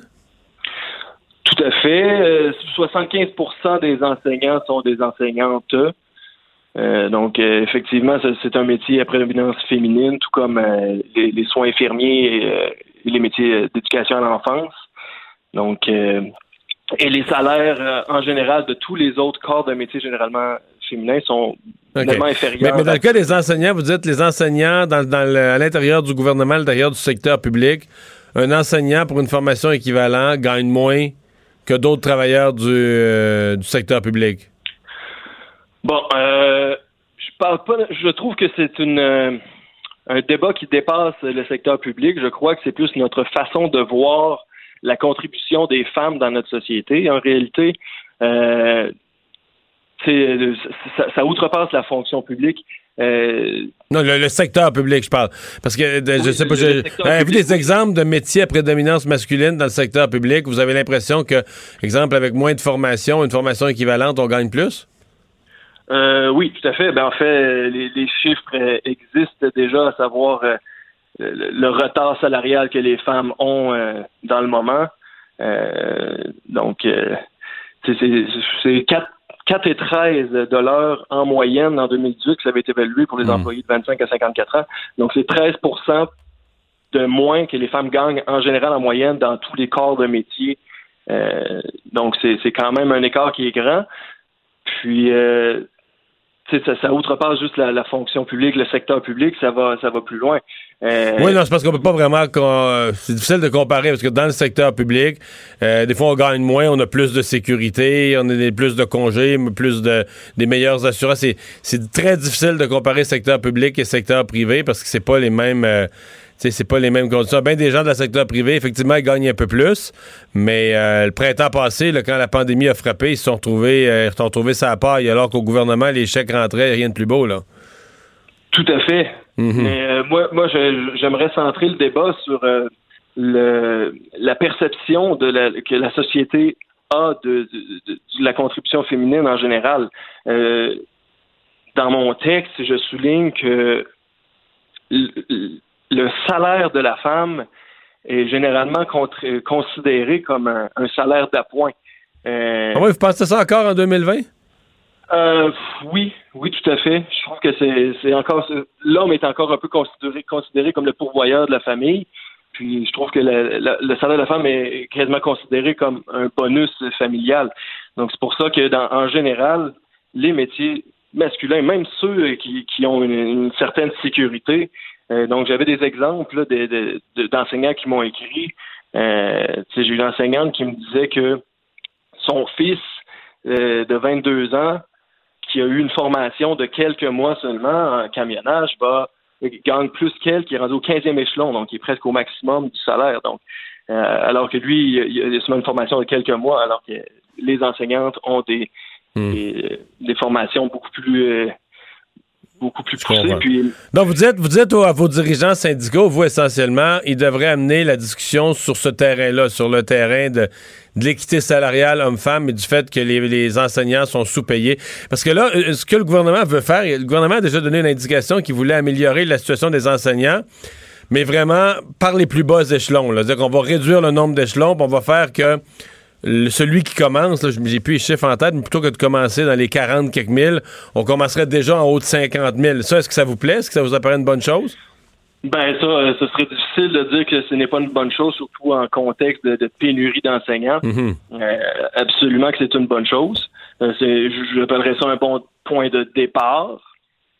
Mais vous savez, moi je trouve que c'est un filon, ce filon d'équité salariale homme- homme-femme qui est, qui devrait être exploité davantage parce que euh, on a souvent des, des, débats à longueur d'année sur l'équité euh, entre les hommes et les femmes, l'égalité des sexes. Puis, est-ce qu'on devrait, à l'Assemblée nationale, avoir euh, mettre des quotas de femmes? Est-ce qu'on devrait, dans les festivals, avoir une représentativ- représentativité féminine plus grande? Donc, instaurer des quotas là aussi? Mais tout ça, ces débats-là qui sont pertinents, ça ne touche qu'un faible pourcentage de la population féminine, alors que il n'y a aucun moment dans, dans la société, dans le, dans le temps, où on a autant de pouvoir d'influer directement sur le, sort de dizaines de milliers de femmes que euh, lors des négociations dans ces métiers-là qui sont en prédominance féminine.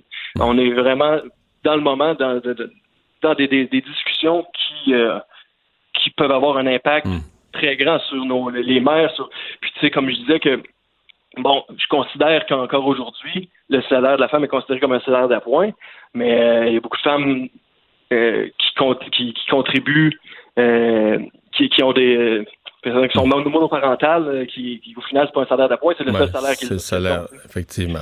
Ben, on va vous lire demain matin. Steve Ouellette, merci beaucoup d'avoir été là. Au revoir. On, on va une pause dans un instant. C'est Richard Martineau. Mario Dumont et Vincent Dessureau. Inséparables comme les aiguilles d'une montre. Cube, Radio.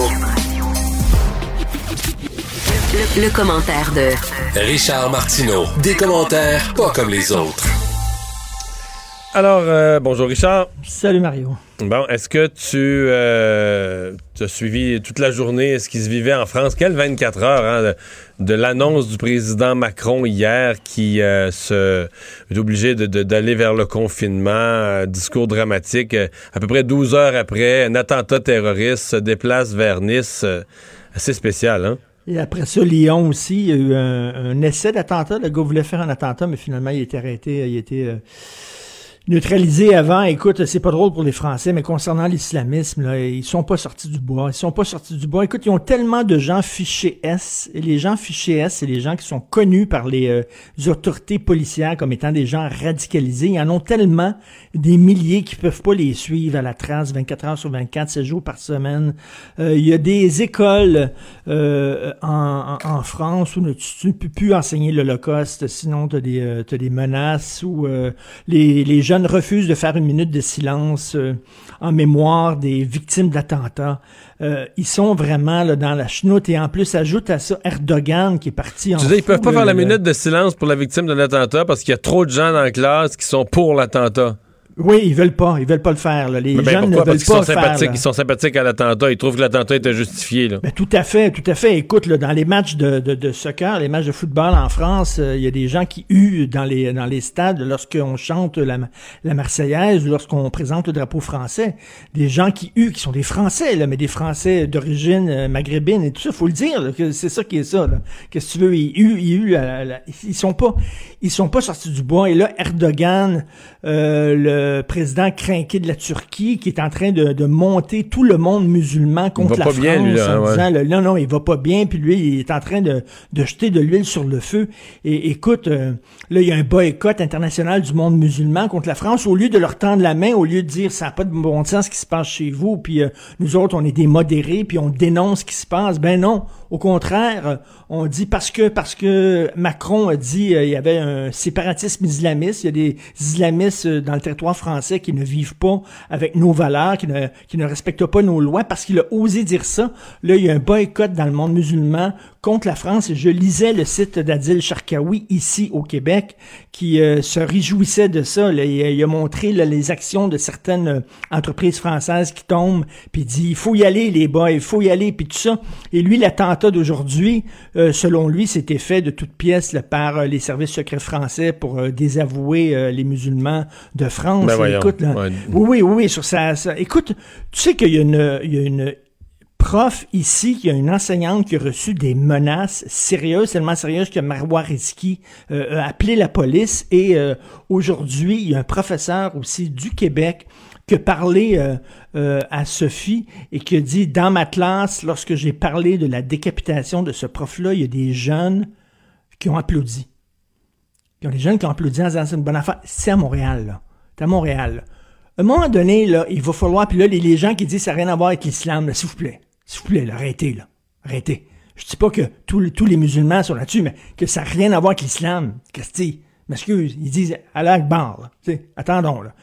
Il va falloir à un moment donné, là, on a besoin de la communauté musulmane et la communauté arabe ici. Qu'est-ce qui se dit dans certaines mosquées? Moi, j'aimerais ça. Tu sais qu'il y a une mosquée qui avait été dans le coin de la rue Jean Talon à Montréal, qui avait été désignée par le FBI comme un des lieux, euh, des lieux de, radicalisation les plus importants d'Amérique du Nord. Là. Euh, est au coin du parc et, et Jean Talon, cette mosquée-là. là. Euh, à un moment donné, il va falloir, tu sais, Qu'est-ce qui se dit? Y a-t-il des imams radicaux? Parce que la différence entre l'islam et l'Église catholique, je vais te la dire, la différence fondamentale, c'est pas rien, c'est pas un détail. L'Église catholique, a un Vatican. Il y a un Vatican, puis si toi, comme prêtre, tu dis n'importe quoi et des affaires qui rentrent pas dans le cadre de Ouais, l'Église D'abord, catholique, d'abord, tu est peux pas, acceptable, d'abord, tu peux pas t'auto-proclamer prêtre, première chose. tu peux pas t'auto-proclamer prêtre, exactement. Et si tu dis n'importe quoi en chair, euh, tu vas euh, tu vas te faire mettre là au pas, ou sinon tu, tu vas perdre ton poste de prêtre. Tandis que dans l'islam, il n'y a pas l'équivalent d'un Vatican. N'importe qui peut se dire je suis imam, euh, je m'achète un local, je transforme ça en mosquée, puis je dis ce que je veux là-dedans, puis j'invite n'importe quel radicaux parler à mes ouailles. Puis il n'y a pas, il y a pas, à un moment donné, il va falloir essayer, puis c'est ce que c'est de, faire en France en parlant à des, à des leaders musulmans, tout ça, en disant, ben, il va, va falloir à un moment donné encadrer cette religion-là. Là. Mieux l'encadrer, mais écoute, ils sont pas sortis du bois. Richard, est-ce que tu es inquiet de voir cette, euh, cette nouvelle histoire de fuite de données, en fait, de vol de données d'agents, euh, cette fois de la Sûreté du Québec? Plus de 5000 Oui, agents. c'est ça. Alors oui, c'est ça. C'est un syndicat, là, le syndicat des policiers euh, de l'association, l'association des policiers et policières du Québec. Bon, ils ont fait affaire il y a 12 ans, ok, avec une entreprise informatique pour s'occuper de leur système et tout ça. Et cette entreprise-là, évidemment, euh, gérait leur système, donc avait plein, plein, plein de données sur des sur des agents qui sont à retraite ou alors qui sont encore là, en activité. Il y a 12 ans, mais habituellement, quand tu finis ton contrat, tu es obligé de détruire toutes, toutes, toutes ces données-là. Mais cette, entreprise-là n'avait pas détruit les données. Et euh, il y a des pirates informatiques qui sont arrivés puis qui ont dit écoutez, on a volé vos données, puis vous êtes mieux nous payer. Euh, sinon, euh, on va, on va, on va peut-être les vendre sur le marché noir. Écoute, euh, j'imagine qu'il y a des, des, des- des- criminels, il y a des associations criminelles qui aimeraient ça avoir euh, l'adresse de certains agents de la SQ, l'adresse de leur domicile, leur numéro de téléphone, leur compte de banque, etc. Et je parlais à un expert en informatique aujourd'hui qui dit il y a très très peu d'entreprises malheureusement qui s'occupent de, de, de qui, qui prennent soin de détruire leurs données une fois qu'ils ont fini leur contrat. Détruire complètement, ça, plus de copies, plus de traces. Là. Détruire tout, là, mais ça coûte cher, premièrement, c'est très difficile, c'est très complexe. Ils devraient faire affaire avec des experts en sécurité informatique pour le faire. Ils le font très peu. Et cette entreprise-là, en plus, ils ont payé, ils ont payé les, euh, finalement les pirates informatiques euh, pour pas que ça, se perde dans la nature, ces, euh, ces, do- ces dossiers-là. Et le- l'expert en informatique, il dit, tu payes jamais des pirates, tu payes jamais des pirates. Regarde, aujourd'hui, on apprend que le STM a été piraté justement par des gens qui demandaient une rançon. Il y en a beaucoup, hein. L'expert en informatique euh, à qui je parlais aujourd'hui me disait que chaque jour, lui, il est abonné à un site et dès qu'il y a des affaires comme ça, des demandes de rançon euh, par des pirates informatiques, euh, ça, ça fait ding-ding sur son ordinateur. Il dit il y a à peu près 40 à 50 demandes de rançon comme ça par jour à travers le monde. C'est, c'est- il y en a beaucoup et euh, ils ont payé euh, l'Association des policiers et policières du Québec. Ils ont fait pas ça. On ne, on, ne, on ne négocie pas avec des terroristes parce que, au contraire, ça les encourage. Ça veut dire, hey, ça marche. Fait qu'on va le faire avec une autre association, on va le faire avec un, des jardins, on va le faire. Là, c'est la STM qui ont été l'objet de, Ben oui, de on- pirates on parlé informatiques aujourd'hui. Et C'est ça, ils n'ont 2,8 pas voulu payer. eux 2,8 autres. millions US qu'il aurait réclamé. Non, ils ne payeront leur pas, demandaient. effectivement. Les autres, ils ont dit, on paye pas. Ouais. Hey, tu veux nous parler de Greta Thunberg? Écoute, ben, c'est une petite nouvelle que j'ai vue dans le Journal de Montréal hier, mais vraiment petite en haut. Euh, bon, des milliers et des centaines de milliers de tonnes de plastique qui sont déversées régulièrement dans la Méditerranée, ok, vraiment déversées. Et là, les pays, euh, les pays coupables, les trois pays euh, les, les- les plus importants dans- dans- pour le dumping de plastique dans la mer, le premier, euh, l'Égypte. Après ça, c'est l'Italie. Le troisième, la Turquie. Tu vois-tu souvent, toi, Greta Thunberg, faire la leçon à l'Égypte, à la Turquie? Euh, Elle va-tu souvent là, elle, leur faire la leçon? On dirait que c'est toujours à l'Occident. Ah là, quand c'est le temps de parler aux États-Unis, à l'Angleterre, tout ça, là, elle là, puis tout ça. Mais elle, va-tu en Chine? Les Chinois sont les plus gros pollueurs de la planète. Est-ce qu'elle va en Chine leur faire la leçon? Est-ce qu'elle va en Turquie? C'est eux qui sacent euh, le- le- du plastique dans la Méditerranée. C'est pas les Américains, là. C'est la Turquie. Elle ne voit jamais. Dans ces pays-là, elle, elle a l'indignation extrêmement sélective. Elle s'en prend aux pays occidentaux, euh, où les gens sont en majorité blancs. Là, c'est correct, tu peux les blâmer de tous les troubles du monde. Mais certains pays euh, plus exotiques, avec des gens à la peau moins blanche, là, soudainement, Greta va pas leur faire la leçon. C'est un peu bizarre. Je veux seulement soulever ça. C'est assez particulier. Mais l'Égypte dompe des centaines de milliers de tonnes de plastique dans la Méditerranée. Voilà. Merci, Richard. Merci, Salut. demain. Mario Dumont et Vincent Dessureau. Joignez-vous à la discussion. Appelez ou textez le 187 Cube Radio 1877 827 2346. Ah, c'est l'heure de la chronique politique de Gilles Barry. Bonjour, Gilles. Bonjour Mario. Il y a 25 ans, à cette heure-ci, la veille du référendum, à 5h15, t'étais nerveux. Oui, j'étais nerveux, Mario. Ouais. On, Mais- avait, on avait eu les gens qui s'en souviennent. Le, le- le- la veille au matin, le samedi matin, le journal de Montréal, t'avais léger à la une, 50, 50. Ah. Mario, je voudrais quand même reprendre Oui. ma dernière phrase qu'Alexandre a bien coupée euh, mardi. Je vais commencer comme ça. Monsieur Bouchard nous a fait voir la terre promise. Oui. On l'a pres- on l'a presque touché. Puis comme par enchantement, dans les 25 dernières années, Mario, tout ça a disparu. Euh, ce qui est assez euh, particulier, c'est qu'il n'y a pas eu de moment de revendication importante dans ce dernier quart de siècle en faveur du Québec. Euh, rien, Mario. Zéro. La Constitution de 82, tous les gouvernements se sont succédés à Québec. On n'a jamais, jamais abordé ça. Puis ça n'a jamais été signé par notre Assemblée nationale. Alors, tu sais, il y a eu la frénésie de 95 et Mario, j'ai vu ce matin une entrevue merveilleuse avec toi, M. Bouchard et le Devoir, et tu as dit une phrase, en tout cas, qui m'a beaucoup touché, puis ça définit pas mal ce qui s'est passé par la suite. Tu as dit, on a tourné une page, mais pas la bonne. Mais c'est vrai, parce que de, de, de, de- Jean Lesage en 1960 jusqu'au référendum de 95, il y a toujours eu des revendications du Québec. Les fédéralistes disaient c'est des revendications pour des pouvoirs pour le Québec à l'intérieur du Canada. Les souverainistes voulaient tous les pouvoirs. Mais depuis 95, le Québec est sans... re- C'est-à-dire qu'on...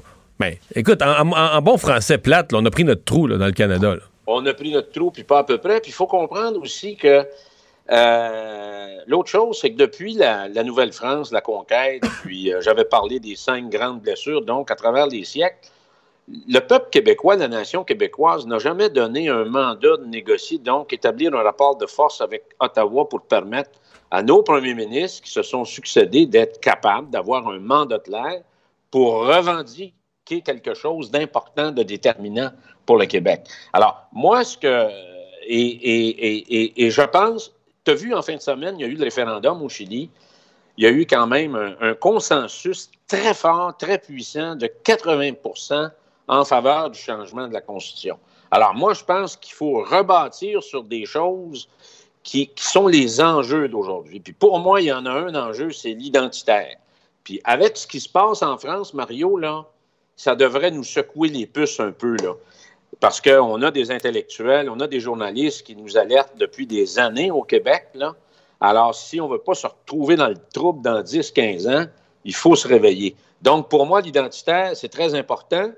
Et on a quand même deux choses. Une chose qui s'est passée depuis le dernier référendum, c'est qu'on a cassé les vieux paradigmes, puis un nouveau gouvernement à l'Assemblée nationale est arrivé, celui de François Legault, celui de la CAQ, qui carbure quand même à l'identitaire. Il a quand même présenté un projet de loi très important qui a reçu un appui, une adhésion massive euh, des Québécois. Ouais.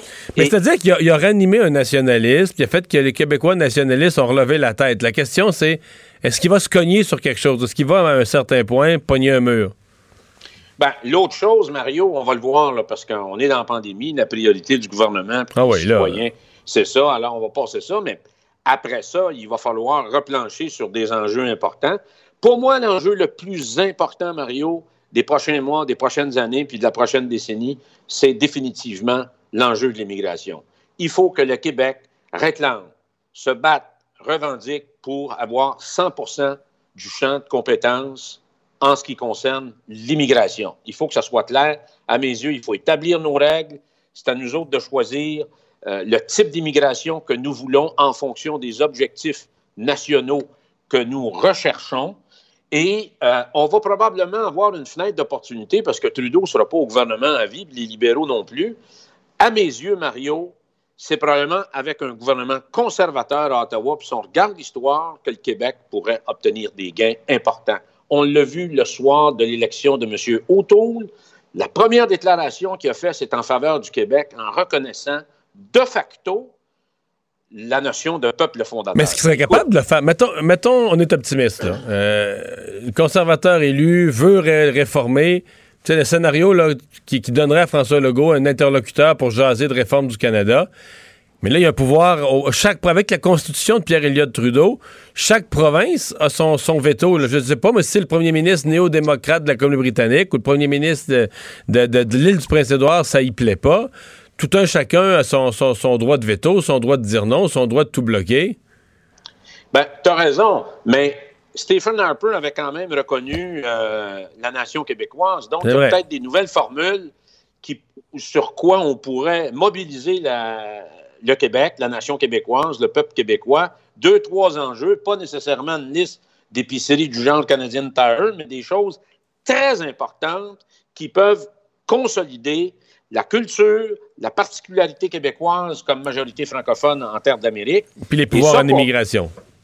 Pour moi, ça en est un. Il pourrait y avoir du développement régional, Mario, la question de l'agriculture aussi. Alors, toute la question de la langue, toute la question de. Il y a, il y a plus- il y a plus la, la question des télécommunications, Mario. Pour moi, maintenant, les télécommunications, c'est quelque chose de très stratégique pour une nation et pour un peuple. Alors, pour moi, là, il y a probablement des enjeux qui sont nouveaux, mais je place en tête de liste définitivement euh, l'enjeu de l'immigration. Et, et moi, je pense, tu te rappelles, il y avait Samuel Huntington, qui était un grand euh, professeur de Harvard, qui avait écrit Le choc des civilisations. On est en plein dedans avec ce qui se passe en France. D'ailleurs, c'est assez curieux que Justin Trudeau, qui avait dit que Macron, c'était son grand chum, elle est où la solidarité canadienne? Mais là, aujourd'hui, au moins, il a réagi le jour même. Parce que sur Ouais, l'assassinat mais- de l'enseignant, il a ré- l'assassinat d'un enseignant, il a réagi le 11e jour. Là. Ouais, mais Mario, c'est pas fort fort pour la France, là, elle, se bat contre la planète, être seule. Euh, le pays des, des Lumières, le pays de la fraternité, de l'égalité.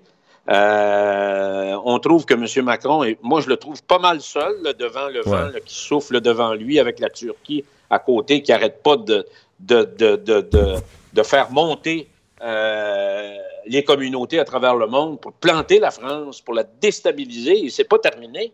Donc pour moi, Mario, je reviens encore une fois là-dessus. Euh, puis la question référendum, la, la notion de référendum comme telle, pour moi, c'est probablement quelque chose, comme on l'a vécu dans les deux référendums, c'est probablement quelque chose qui est dépassé. Il faudrait plutôt passer par une élection et demander à la population euh, un appui très clair sur des enjeux très, très spécifiques. Moi, je finirais, Mario, avec une question à toi-même. Est-ce que la question de la souveraineté ou de l'indépendance a un avenir ou si c'est mort pour toi? Oh, tu peux pas, on peut jamais dire que c'est mort. Ça, ça appartient, ça appartient pas aux partis politiques, hein, ça appartient au monde, ça. Euh, et je pense pas qu'on puisse déclarer ça mort. Je ce n'est pas à l'ordre du jour immédiat, mais euh, tu sais, euh, qui, euh, qui peut deviner, qui peut affirmer ce qui va se passer, je sais pas moi, dans dans 15 ans, dans 20 ans? Est-ce qu'à un moment donné, tu sais, les, gouvernements du Québec vont toujours avoir des, des- des espoirs, des ambitions, des, des projets à réaliser, puis à un moment donné, se butent sur le pouvoir fédéral. Puis, dans l'espace d'un un an ou deux, un contexte comme celui-là peut, peut changer. Pour l'instant, on le sent pas à l'ordre du jour, pas à court terme, pas à moyen terme. Mais de dire, quelqu'un qui affirme que jamais ça reviendra, je sais pas comment on peut affirmer ça. là.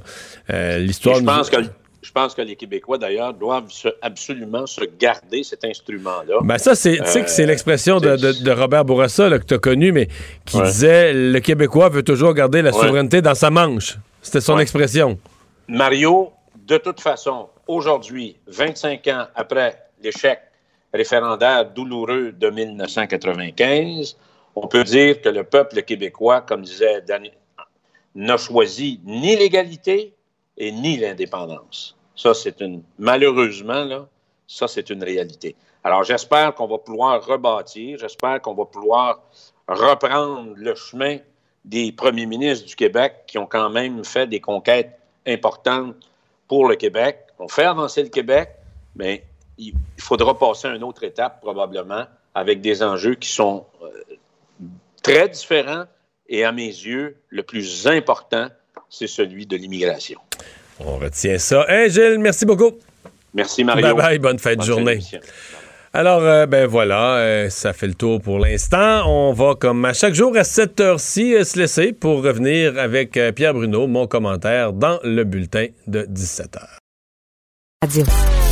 Mario Dumont et Vincent Dessureau. Un duo aussi populaire que Batman et Robin. Cube Radio.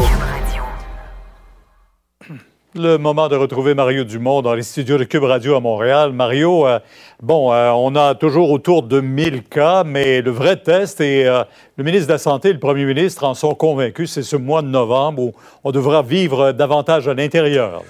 Oui, mais le ministre de la Santé qui, qui m'a un peu inquiété aujourd'hui, qui a amené ce nouvel élément, c'est probablement vrai. Il semble qu'il y a des experts qui disent qu'effectivement, le- euh, les changements de saison amènent un nouveau défi. Et là, on dit, ben oui, on va effectivement, on vit beaucoup plus à l'intérieur au mois de novembre. C'est le début quasiment de ce qu'on appelle l'hiver, là, pas loin chez nous. Et euh, bon, avec ça, l'air plus sec, les systèmes de chauffage qui commencent à l'intérieur, donc les gens plus à l'intérieur. Euh, c'est comme s'ils nous préparaient au fait quasiment qu'avec, même avec les mêmes efforts la même discipline, on a des craintes que le nombre de cas puisse partir. En tout cas, plus à, plus à risque à la hausse qu'à la baisse. Puis là, ben, le, le- le but pour avoir une espèce de, de- de libération des mesures au 23 novembre, c'est qu'on atteigne les 500 cas. Alors, je sais pas, j'ai presque eu l'impression aujourd'hui que Christian Dubé euh, dit que c'est d'une, euh, des constats qu'il y a eu, entre autres avec une discussion avec le, ministre de la Santé de la France, euh, les changements de saison un peu partout en Europe où on voit l'impact. Mais euh, dire qu'il y avait comme un espèce de semence de, de propos négatifs aujourd'hui là-dessus. Pourtant, on a entendu le docteur Fauci aux États-Unis aussi nous dire qu'attention, pas avant 2022 qu'on va retrouver un semblant Ben- de normalité. Ouais, il, nous dit, le docteur Fauci dit, le vaccin va permettre le retour à une vie normale au niveau des, des activités de la vie. Il dit par contre, des mesures comme le masque, une certaine distanciation dans certaines circonstances, ça, ça risque effectivement de rester jusqu'en 2022. J'entendais ça, puis je me disais probablement que rendu là, tu sais, si on retrouve toutes les autres libertés, puis la possibilité de faire toutes nos activités, puis il reste juste à porter le masque d'un transport en commun ou dans quelques lieux publics, d'après moi, on va s'en accommoder, puis on chialera même pas, là, tu. C'est vrai. Rendu là. Imputabilité, c'est un beau mot qu'on nous a répété beaucoup, euh, mais là, on l'applique au CHSLD Sainte-Croix de, Marie- de Marieville. Oui, une gestionnaire qui a été euh, mise de côté, qui a été suspendue. C'est la première fois que ça se produit. Euh, bon, euh, c'est certain que le, mot imputabilité, pour qu'il finisse par avoir un sens, il faut qu'il y ait des conséquences. Est-ce qu'on a fait ça? Est-ce qu'on a des, de bonnes raisons?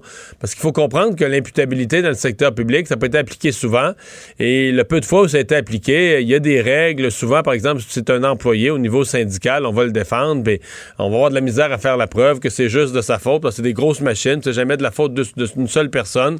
Mais là, en tout cas, au moins, on a eu, euh, euh, dans le CHSLD où ça va le plus mal de, tous au Québec présentement, euh, on a eu donc un, geste. On a appris ça aujourd'hui, mais ça fait déjà quelques jours, semble-t-il, que ce geste-là a été posé. On n'a pas, par contre, des informations euh, précises et exactes, là, parce que on dit qu'il y a peut-être eu un problème au niveau laboratoire, différentes explications sur ce qui a pu contribuer à l'éclosion, mais nulle part on nous dit, bon, une personne aurait été suspendue, mais voici exactement ce qu'on lui reproche. Donc on a ça, là, qu'il y aurait eu imputabilité, mais on n'a pas une, ligne très claire de, cause à effet, de qu'est-ce qui a été fait comme erreur qui aurait conduit à ça.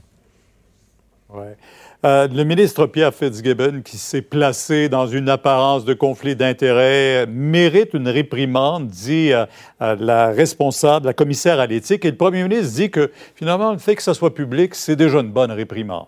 Oui, mais, il dit quand même, mais- oui, mais dit quand même qu'il va la, il va approuver le, le- le- le- la CAQ va voter à la, parce que un rapport du commissaire à l'éthique, c'est voté à l'Assemblée nationale, et donc, et ça, à certains cas, le parti au pouvoir a, a voté contre le rapport. là. Donc là, M. Legault a dit non, non, on, on appuie la commissaire à l'éthique. Donc, on va voter pour, ce qui veut dire, euh, M. Legault a dit, moi-même, comme premier ministre, je vais me lever en chambre, je vais voter pour. Donc, en disant qu'il va voter pour le rapport, ça veut dire qu'il accepte... Est-ce que, c'est un désaveu de son ministre? non. Non. C'est un. Non, parce qu'il a dit qu'il le maintenait. Mais c'est une reconnaissance que la réprimande est méritée et que c'est la commissaire à l'éthique qui a eu raison là-dessus. Puis franchement, euh, j'ai même senti que M. Legault n'avait pas l'air si affecté. Je, je me suis même, franchement, je me suis même posé la question est-ce que ça fait pas un petit, petit peu l'affaire de M. Legault? Il en voudrait pas trop des comme ça, mais pour un ministre, des fois, qui emmène trop large, puis que certains de ses collègues au Conseil des ministres trouvent qu'il il pile ses plates-bandes des autres, de se faire baisser le caquet un petit peu par une réprimande. Parce que j'ai pas trouvé que M. Legault, c'est pour un, un premier ministre qui a tellement de problèmes, puis la pandémie, il aurait pu aujourd'hui être éprouvé par ça, une autre affaire de plus qui tombe dessus. Il avait l'air à prendre ça avec un certain détachement. Mais vous l'avez entendu en anglais, il a dit Je suis en colère. Hein? Il mais, mais, mais, en même temps, on s'entend, que pour le ministre Fitzgibbon, il n'a pas mis d'argent dans ses poches. C'est un- péché, un péché véniel, pas un péché mortel. Ça mérite pas la démission, mais ça mérite la réprimande. Et la réprimande sera, euh, sera donnée. Il va vivre avec ça pour l'avenir. Mario, merci. On vous écoute demain, 10h sur LCN. Au revoir. Au revoir. Alors Vincent, on parle beaucoup du climat de tension euh, qui sévit euh, autour de l'élection américaine. Et là, on vient d'avoir, en tout cas, un, appelons un geste de prévention? Oui, mais c'est une nouvelle qui s'est saisie quand même, euh, amenée par le Wall Street Journal, qui a appris que Walmart, évidemment, euh, chaîne immense aux États-Unis et dans le monde, mais aux États-Unis particulièrement, euh, Walmart retire les armes à feu et les munitions des tablettes. On sait qu'ils qu'ils en vendent dans la moitié à peu près des magasins aux États-Unis. Alors, on se prépare à l'élection. Et Donc, on a- pour l'élection, pour l'élection, on est inquiet d'éventuelles tensions sociales, émeutes, pillages, vols. Alors, on va tout mettre ça, euh, on va retirer ça des étagères. On pourra acheter des armes chez Walmart en en faisant la demande, mais ils ne seront plus en démonstration. Alors, armes à feu donc il va être dans des, des lieux plus Plus sécurisés. sécuritaire à l'arrière, c'est ce qu'on peut comprendre, alors que trois Américains sur quatre craignent des gestes de violence après l'élection. Alors, euh, quand même euh, assez saisissant. Et te dire, dans le monde, là, c'est record après record aujourd'hui pour les cas. Euh, je faisais le tour un peu. La Russie, c'est des records. Belgique, Italie, Fran- euh, Espagne, Royaume-Uni, Pologne, Allemagne. Tous des pays qui ont déjà eu énormément de cas dans le passé, mais aujourd'hui, c'est encore plus. Tout en 17 000 et plus là, euh, cas. Et la France, 47 000 cas encore. Une journée presque record. Alors vraiment, ça va pas très bien euh, un peu partout dans le monde. Merci Vincent. Merci à vous d'avoir été avec nous. On se retrouve. On se donne rendez-vous demain 15h30. Cube Radio.